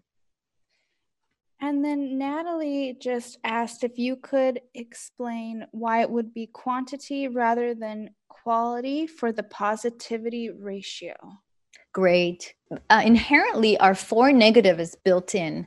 So it's not so much that we can fight the urge to have it. And it, the goal isn't to increase the one. So it's now five and it's competing with the negative the quantity doesn't matter. What does matter is the quality. So if we are able to savor the one, the one becomes the pr- predominant feeling that maybe is pervasive throughout our day or that we take time to celebrate when a positive emotion arrives. Uh, maybe something good happens to us and we the tendency is to forget about that, relegate that to chance, and then move on with our day and then look for the next thing that could be attacking us, that could be aversive. So the quality is the savoring, pausing long enough to make the quality count for the one rather than increasing the number so it competes with the four. Great question, Natalie. Thank you. And then we have a question about from Delphine about if your research article references will be provided from this talk. If they Yes, absolutely. I can I could uh, a lot of it's in the references that I sent, but sometimes they're also embedded and some of them are in my head because I tend to have a little bit of a photographic memory for research articles, but I can definitely share maybe a more thorough references list. Thank you, Delphine. I'm glad you're here. and then Ume asked if a virtual hug would produce cortisol. Yes. So, according to that one study, which isn't in my memory, it's actually on my paper so I can even quote the researcher in a minute when I look, that a virtual hug, uh, in a way, can. It's better if it's with the Hugvie device that I was talking about. Remember the it's a it's sort of a plush device that you hug as you do your Zoom. It's kind of funky. Uh, this was a 2013 study that was reported and uh, I have to look through a bunch of paper to find it, but I can find it tomorrow. I mean Thursday, and give it to you as well. But yes, it can. Do you want one, Ume? Go ahead. Sorry. Oh no. Um, and then Natalie just had a comment earlier when you talked about um, wealth and she cited the study about the 75,000 and the importance of equity. So that was just an interesting comment that came up. Okay. Great. Natalie uh, is it is it Natalie Harrison? Yes. Can you unmute her for a minute? Yes, one moment. Uh, Natalie Harrison is the clinical psychologist that works with me in the Trauma Recovery Center and so I would have introduced her as one of the team members in the very beginning, but uh, for whatever reason, we didn't get all the technology going right then. So Nellie, introduce yourself if you don't mind, and then ask, comment. Hi, everybody. I'm a clinical psychologist with the Safe Harbor Trauma Recovery Center. Um, really excited about this talk. I had some personal experience working with nurses recently when my husband was in the ICU and just really saw the need for um, well being in this kind of work and kind of compassion fatigue that was being talked about a lot when he was in the hospital. Um, related to the study, which was also sort of in my mind, um, I don't even have a specific reference. I don't remember exactly what was studied. I believe it was life satisfaction. So I'll do a bit of side research and add the reference in the comments when I find it. But what I'm recalling that they found was that um, looking at different income levels and how there was some fluctuation, and I, I believe it was life satisfaction um, up until about $75,000 a year. And then mm. from there on up, uh, life satisfaction was pretty equal and didn't fluctuate based on income. So I thought that that was a really important study showing how equity uh, is really important and how, you know, a lot of the trauma, health disparity, that kind of stuff can impact satisfaction, well being, and happiness. Thank you, Natalie. Absolutely. Absolutely. So the the statement of uh, money can't buy happiness uh, definitely fits tied into what I was talking about uh, earlier, which is the disparity in um, health outcomes for people of color and race determines home and and how COVID is particularly sixfold for death rates and threefold for infection rate is affecting life it absolutely has something to do with money and life satisfaction. Great comment. Any other comments? We just have one more question from Martin about if the journal has to be pen to paper or if it can be digital on an app. well, it's whatever makes you happy, Martin. Really. I love my journal that's um, paper because I could just pull it at bedtime. And uh, my daughter looks at the picture that's in the cover and uh, talks about it, or even ask her what is she grateful for. And she often says the birds, the sky. And so we do a mutual journal. That's the beauty of paper and pencil. But certainly, if your mode is more this age, I think it's the difference between millennials and what comes before them. I don't remember, but yeah, it whatever method. I think the most transferable, like sort of handy, is also the most adaptive uh, for me. So paper and pencil is easiest for that reason. Any other um, questions? Yes, Ruth just wanted to double check if it was okay to share that beautiful isolation well-being checklist with her clients, if that was all right. Sure, feel free to take everything I'm using in the slides um, and use them That's what it's meant for. Use them yourself in your journal, use it with your clients. You're welcome to take any of it, short of the entire slide and say that you wrote them. Other qu- questions or comments? That is it for now. Okay. Great. Thank you so much. I love that you're asking questions. It helps me feel um, acknowledged and validated because it, it lets me know that you're listening too. So thank you. So, what is gratitude? It's what I'm feeling now for you asking questions. And what is it also? Being grateful.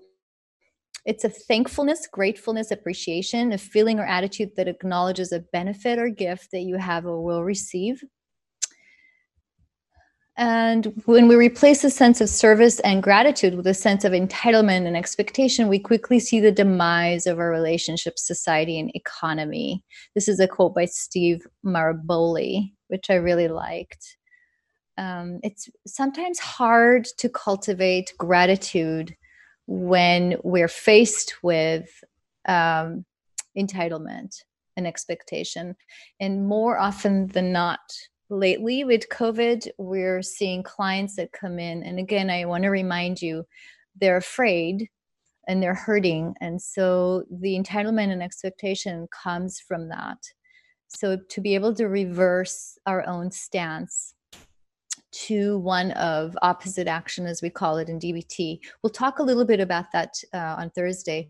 But I just want to mention that definitely the initial response when we're being either attacked or we're facing entitlement or expectation is the urge to defend. And sometimes a defense is aggressive.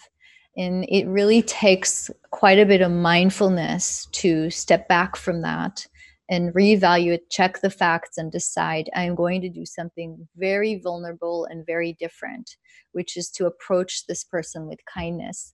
And I want to say that 98% of the time, people respond in kind, um, with gentleness and kindness. So, having worked with people in my clinic, we run a DBT clinic, dialectical behavior therapy, for people with uh, self injury um, and then suicide attempts. And often they're dysregulated. Often the behavior is hostility, aggression, um, or even self directed towards self and self mutilation. And the more you approach them from opposite action to the emotion you feel, the more that you are able to diffuse a situation. So we'll talk more about that when we get to the relationship part. That's part of PERMA. So this is where we pause and we're going to talk about things that you're grateful for. Why are you grateful for those things? How does thinking about these things make you feel? Okay. Don't do that yet. We're going to come to that, but I want you to just put that in your mind what are you grateful for? How does thinking about it make you feel? Like in your body what are emotions that are coming up as a result of that? Um, so gratitude allows celebration of the present. It blocks toxic emotions like envy resentment regret depression. Grateful people are more stress resilient and gratitude strengthens social ties and self-worth people who experience gratitude feel closer to their spiritual life, higher levels of positive emotions, have improved relationships. They feel more loving, forgiving, and they're able to cope with everyday stress. And they also have better physical health, just like the happy people. The grateful people are healthier. This is the work of uh, Glenn Affleck. And he looked at cardiac patients who blame their heart attack on others they were more likely to suffer yet another heart attack within eight years. So those who were blaming, as opposed to those who were grateful for everyday pleasures, were more likely to have another heart attack. Those who perceive benefits from initial heart attack, like appreciating life, slowing down, getting family support around them, were more apt to have a reduced risk for subsequent heart attack. And then gratitude drives out toxic emotion of resentment, anger, and envy. And that leads to long term emotional and physical health in transplant recipients. So, this is all the study, the work of Glenn Affleck More studies by Emmons and uh, McCullough suggest that gratitude strengthens the immune system and lowers blood pressure and reduces symptoms of illness. Also, less bothered by aches and pains. So, it really works for pain management as well and encourage us to exercise more, take better care of our health. And I'll, I'll share in a minute how, what I mean by how they studied gratefulness, because we're going to do it. Anger, frustration cause our heart rhythms to become incoherent or jagged. Negative emotions create a chain reaction. Blood vessels constrict, blood pressure rises, and the immune system is weakened. And heartfelt emotions actually cause more stable heart rhythms, uh, more enhanced immunity, and restore natural rhythms of the heart. So here is frustration versus appreciation for heart rates. The study done by uh, HeartMath Research Center. This is the work of McCraty and Childre, Childre in 2004. So here comes the exercise. We're going to pause here. If you have a piece of paper, you're going to transfer it to your journal later. You have exactly one minute to write down all the things you can think of that you are grateful for. It doesn't matter the order, it doesn't matter uh, whether they seem material based or not. Don't judge them, take out judgment, and just be present, focused, and mindful about inviting anything in the minute. So when I say start, I'm going to time us. Okay, and go. Right as many things as you can. You too.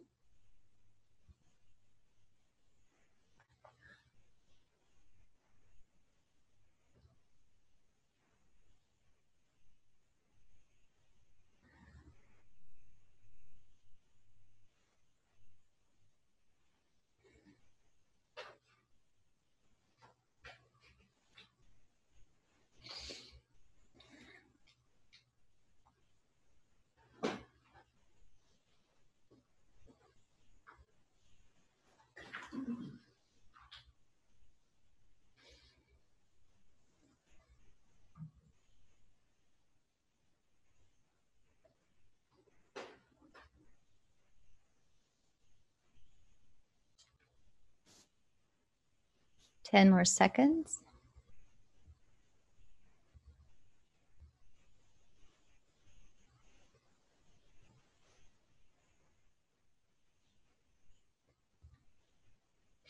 Okay, and time. So just take a look at your list and notice how you're feeling. Notice what comes up, and then notice your body as well. What comes up in your body as you're looking at that list? Are the things on the list that surprise you?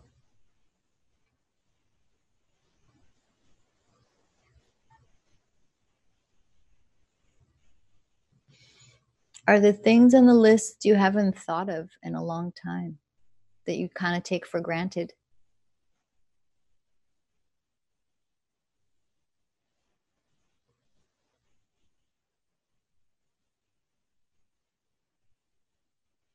Are there things on that list that's similar to my story with my daughter, where we just sat on the step and looked at roly polies? that you have some amazement and awe when you look that it's there. And how does that make you feel? This is Martin Seligman's Three Good Things. Um, it's thinking about three things, and that could be in your life, in your environment, at your work. Uh, three things that you feel grateful for in your journal. So this is your one assignment today, since you already did the one minute, is what before Thursday, every day you write three things that you're grateful for that are good in your life in your journal.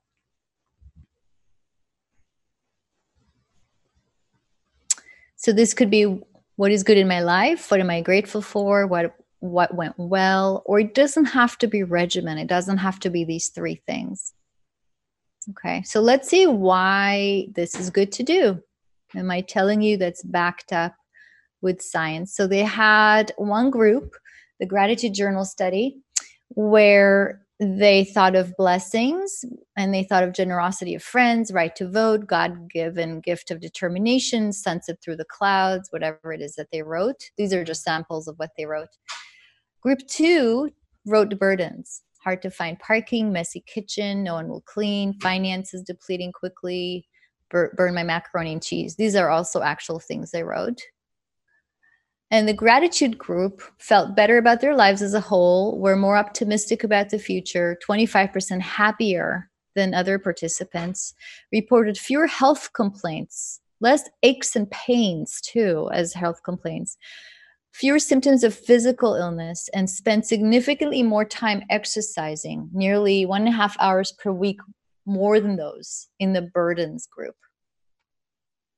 And the other interesting thing, this lasted six months after the study ended. So they looked at this longitudinally and they realized that the gratitude group continued to have those benefits six months later.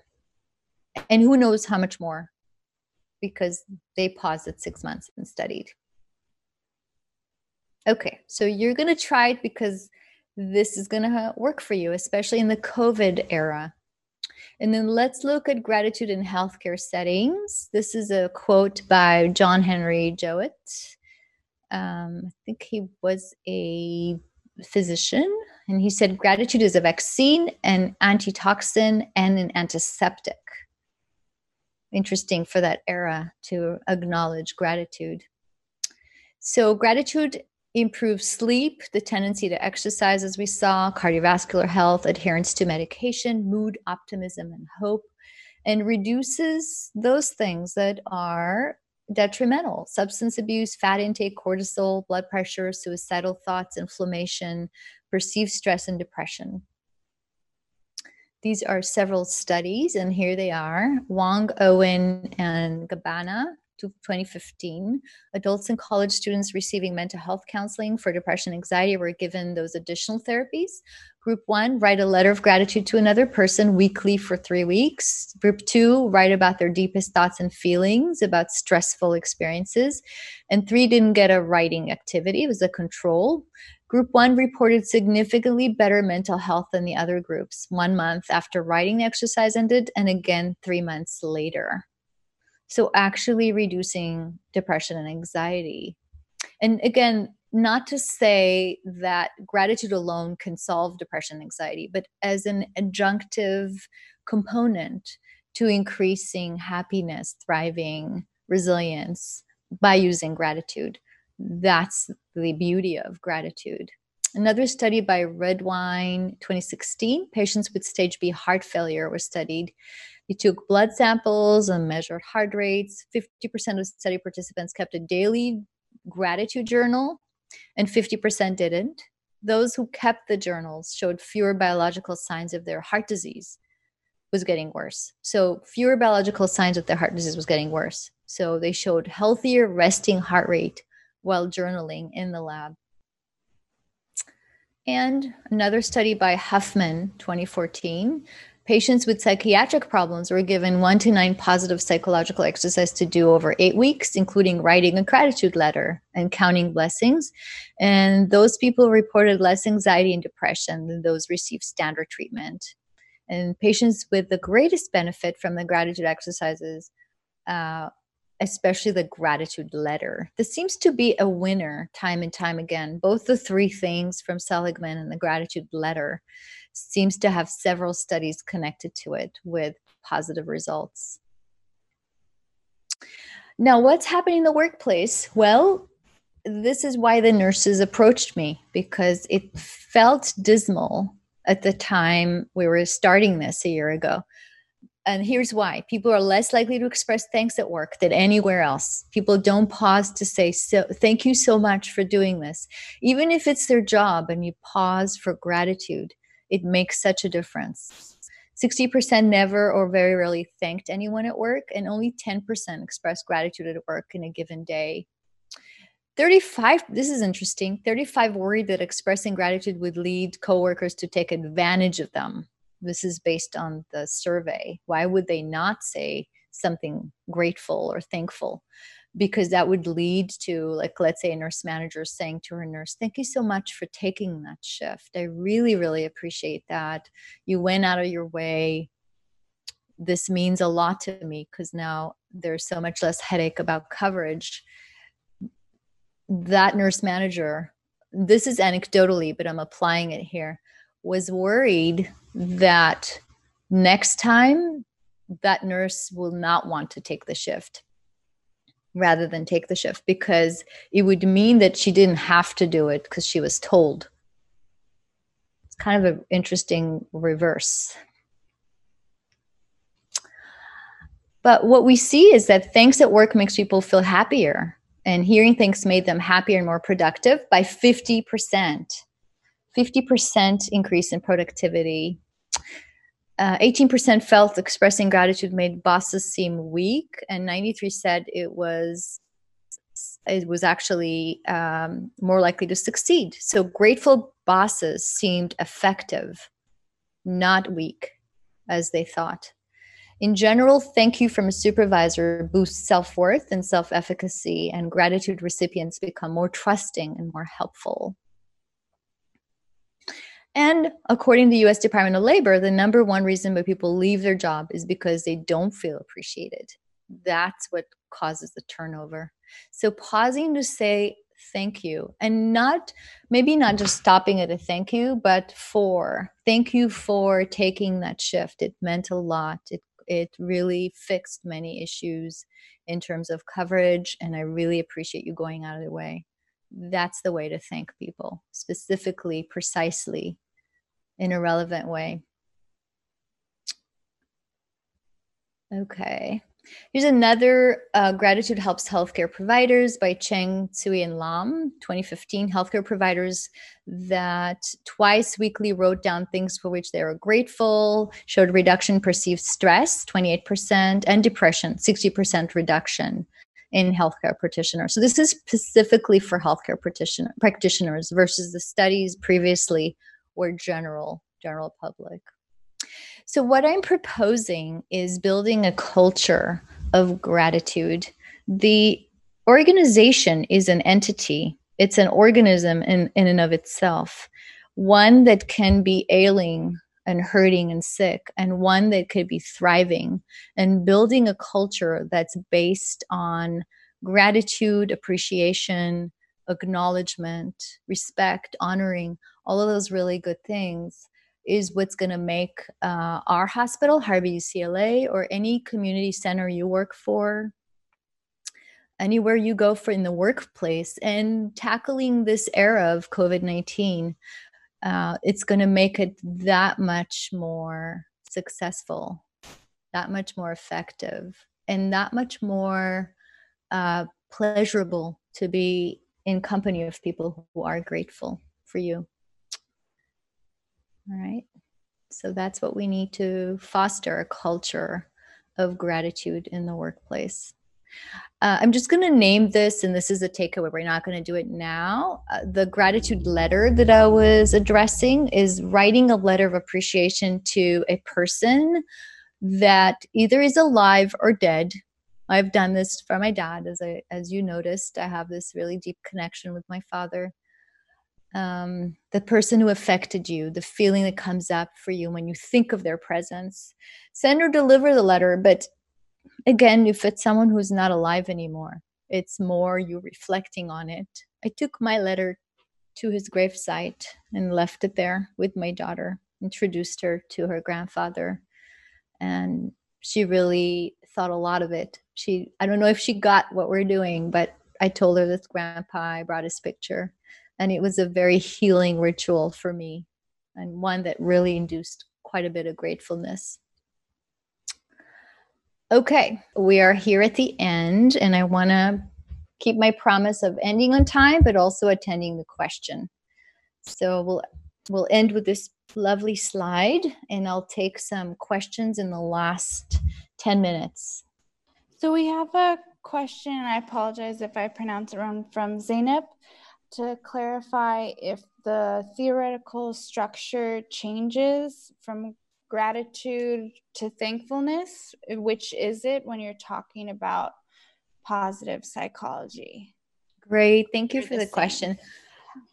Great. Um, I think of it interchangeably, but you're right. Thankfulness is sort of the words that you're using to express what you're feeling when you're being grateful. So, thankfulness could be the actual expressed words and it could just be i'm re- thank you i really appreciate that gratefulness is both the thanking action and the grateful emotion and what it generates for you in your heart in your body physiologically so if you're robotically saying thank you you're going around saying you know thank you charles for letting me use your studio and that's all I say. But actually, if I take the time and reflect, you know, he came through for me last minute on a Sunday. We met and troubleshoot the experience. Uh, and I think about all the things that he invested in making this moment be here. And I feel it first before the words leave my mouth. Thank you, Charles, for doing it. I'm more than just thankful, I'm grateful. So, gratefulness is both an inner experience that's heartfelt and a behavioral experience of expression. This is such an important point. Thank you so much for asking that. I really feel like without it, we would be missing a huge thing. So I'm I'm grateful and thankful.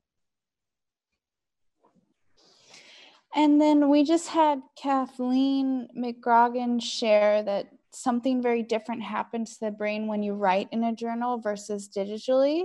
Yeah. What you yes, write is you. integrated differently. Absolutely. Thank you, Kathleen. Very good point. Uh, several things happen differently. So the where you process it is different in your brain.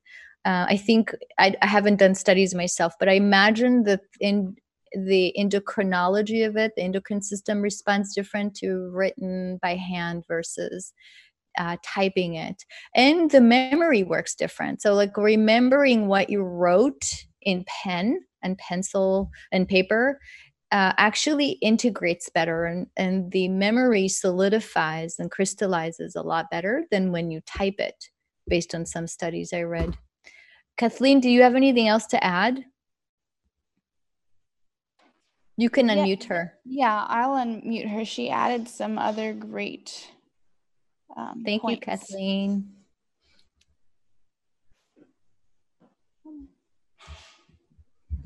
There we go. Kathleen, you should be able to speak if you'd like to share more about that topic.